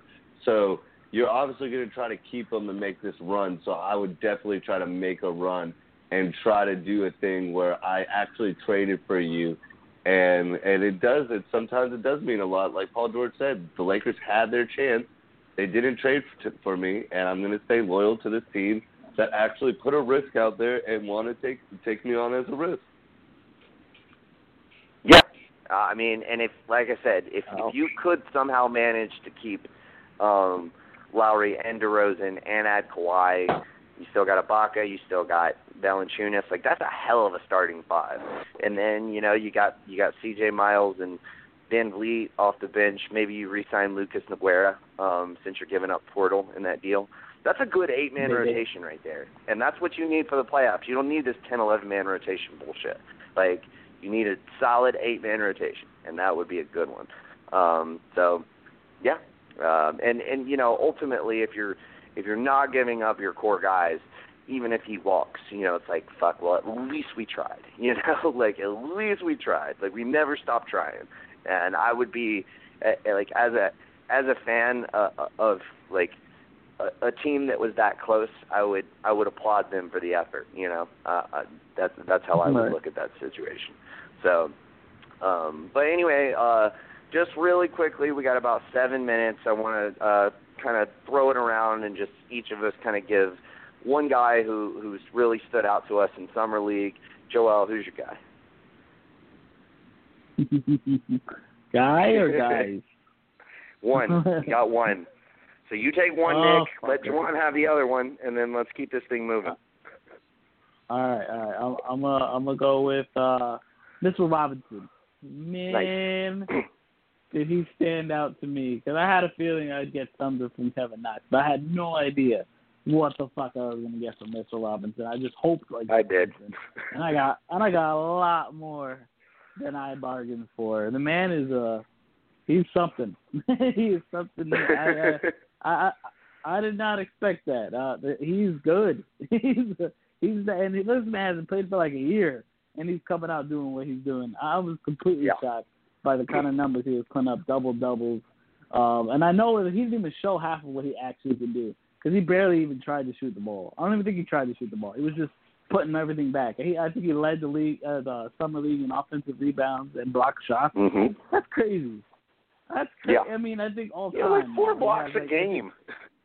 He averaged four blocks a game. Like he was barely trying half the time, and he's so agile. And look, he I think he I think of the whole summer league, I think he had the most blocked jump shots. like I never, like that's a lot of just blocked jump shots, not just like regular shots, like layups and shit. Jump shots. He was blocking jump. He was running out to to the perimeter and blocking jump shots. You don't see that all the time. I gotta commend the guy. Great. I was completely shocked. Mitchell Robinson was my standout. Yeah, absolutely. Um, still, I will I will stay on this bandwagon. I can't believe the Hawks didn't take him at 34. We needed a fucking center. Like, made no fucking sense to me. But anyway, um, let's move on, or not move on, but uh, Jawan, um, I'm I, I'm gonna go out on a limb and say Kevin Knox is going to be your standout. Am I right? Uh, yeah. Well, Joel stole mine, so yeah, it's gonna be Kevin Knox. Um, I felt like man, I Joel was for- trying to set you up and give you Kevin Knox. I felt like he was doing you a favor, but damn. I was No, trying. I yeah, wanted I was trying to help Robinson. I wanted Robinson because I kept saying to myself, I can't wait till next year where Kanter's gone and Robinson and KP can play alongside each other. Because that's just going to be that that's going to be bananas to watch. Well, I'm saying the reports are coming out that KP might not even play this year, so that's why I didn't. Yeah, but there's also reports that he might be back by Christmas. So who knows? I mean, let the man rest. We'll see in a couple months. Who knows? But Kevin Knox, man. Uh, Luke, I said this to you. A lot of people were comparing him to uh, to Tatum, and like I said, no one expected Tatum to have the year that he had. No one. I mean, no one saw that much growth. He grew in just a season. Just throughout the season, he grew. Um, Kevin Knox being on a team that probably has no playoff aspirations, I think he can really show a lot, develop, um, and be ready to compete with whatever the Knicks put out there uh, next year. Uh, whether it's getting uh, a max star or even if it's not competing uh, next to KP. Yeah, absolutely. Uh, two great picks. Uh, I'm going to go hometown hero, uh, my man, John Collins, points per game leader uh, in, in uh, summer league. Uh, this Yeah. guy, he just looks awesome. He looks he has really, really worked on his outside shot. Um, like he, he kind of starting started to be able to shoot those those corner threes, but man, he's hitting shit from the top of the key now. Um, like he Won just over, huh? so yeah, dude. Well, I mean, I was never against John Collins. Like when we did the draft thing, I was like, yeah, that's a that pick makes sense. Um, but uh, and I was I was I was pissed off with the Tyler Dorsey pick because you know I wanted Isaiah Hartenstein, who's fucking not even in the NBA. So shows you what I know. But um, hey, he's got Tyler back Dorsey had a man. good summer league. He's got, yeah, he definitely did. Um, and Trae Young had two good games at the tail end, and then they shut him down. They were like, "All right, you've had two good games. We don't want you to play anymore. We don't want you to have a like finish on a bad note. Like we're just gonna go ahead and shut you down." Um, Right. That kind of pissed me off too. By the way, like I wanted to see us go and try and win summer league. Like it's like we're not gonna win anything else. We might as well go out and like try to win summer league. Um, but nah, it's not wasn't. We had no interest. Uh, but anyway, um, uh, yeah. So John Collins, definitely my pick. The guy has really worked on his game. Um, he, I'm I'm very excited to see him be the starter throughout the course of this whole season, and uh, it'll be interesting too to see um, how they work him and Spellman. Like, you know, I, I expect to see um, a, a lot of time on the floor with Collins at the, the five and Spellman, you know, playing the four um, in a small ball lineup, and I, I think that could be really interesting uh, to see play out. Uh, but Luke, your standout. Uh, my standout is going to go with Jonathan Isaac. Uh, really ran into a trouble season last year with a lot of injuries and all that, but he really looked good. He was another second year guy like Collins. Just I really took like he could take over games at time. He he just really worked on his game. Definitely just looks like he has it, understands the speed of the game. I hope he doesn't get his minutes restricted with Aaron Gordon, but I still think with that length they'll try to play all three of them because just what Jonathan mm-hmm. showed out there, he just he's My very God. healthy, he's coming back. He was he's just one of those guys that yeah, he's a second year player, but he didn't really play that much, but I think he just got the concept of the speed of the game and everything and he was just taking control of summer league. He didn't really play that like uh, Magic didn't go as far, but whenever he was playing, he was just dominant. He was going on runs of his own, just like uh, like all the players you guys have named. Like, just definitely showed that they're ready for the NBA, and I hope he can stay healthy this year. Yeah, absolutely. I love I love the kid. I I think uh, I was really high on high on him when they picked him, um, and I, I think you're right. I think you you owe it to him to uh, to play him alongside Gordon and Bamba, and at least Yep, you know I agree. tail end of the season. You got to see how that'll work. Um, but anyway, Talk great show, length. fellas. Um, Woo. yeah, yeah, exactly. Great show. Uh, we'll see y'all Thursday, same time, same channel. Until then, peace. Peace. Thanks. Brain fog, insomnia, moodiness, weight gain. Maybe you think they're just part of getting older, but MIDI Health understands that for women over 40, they can all connect to menopause. It's at the root of dozens of symptoms we experience, not just hot flashes. MIDI clinicians are menopause experts, offering safe, effective, FDA approved solutions covered by insurance. 91% of MIDI patients get relief from symptoms within just two months. Book your virtual visit today at joinmidi.com.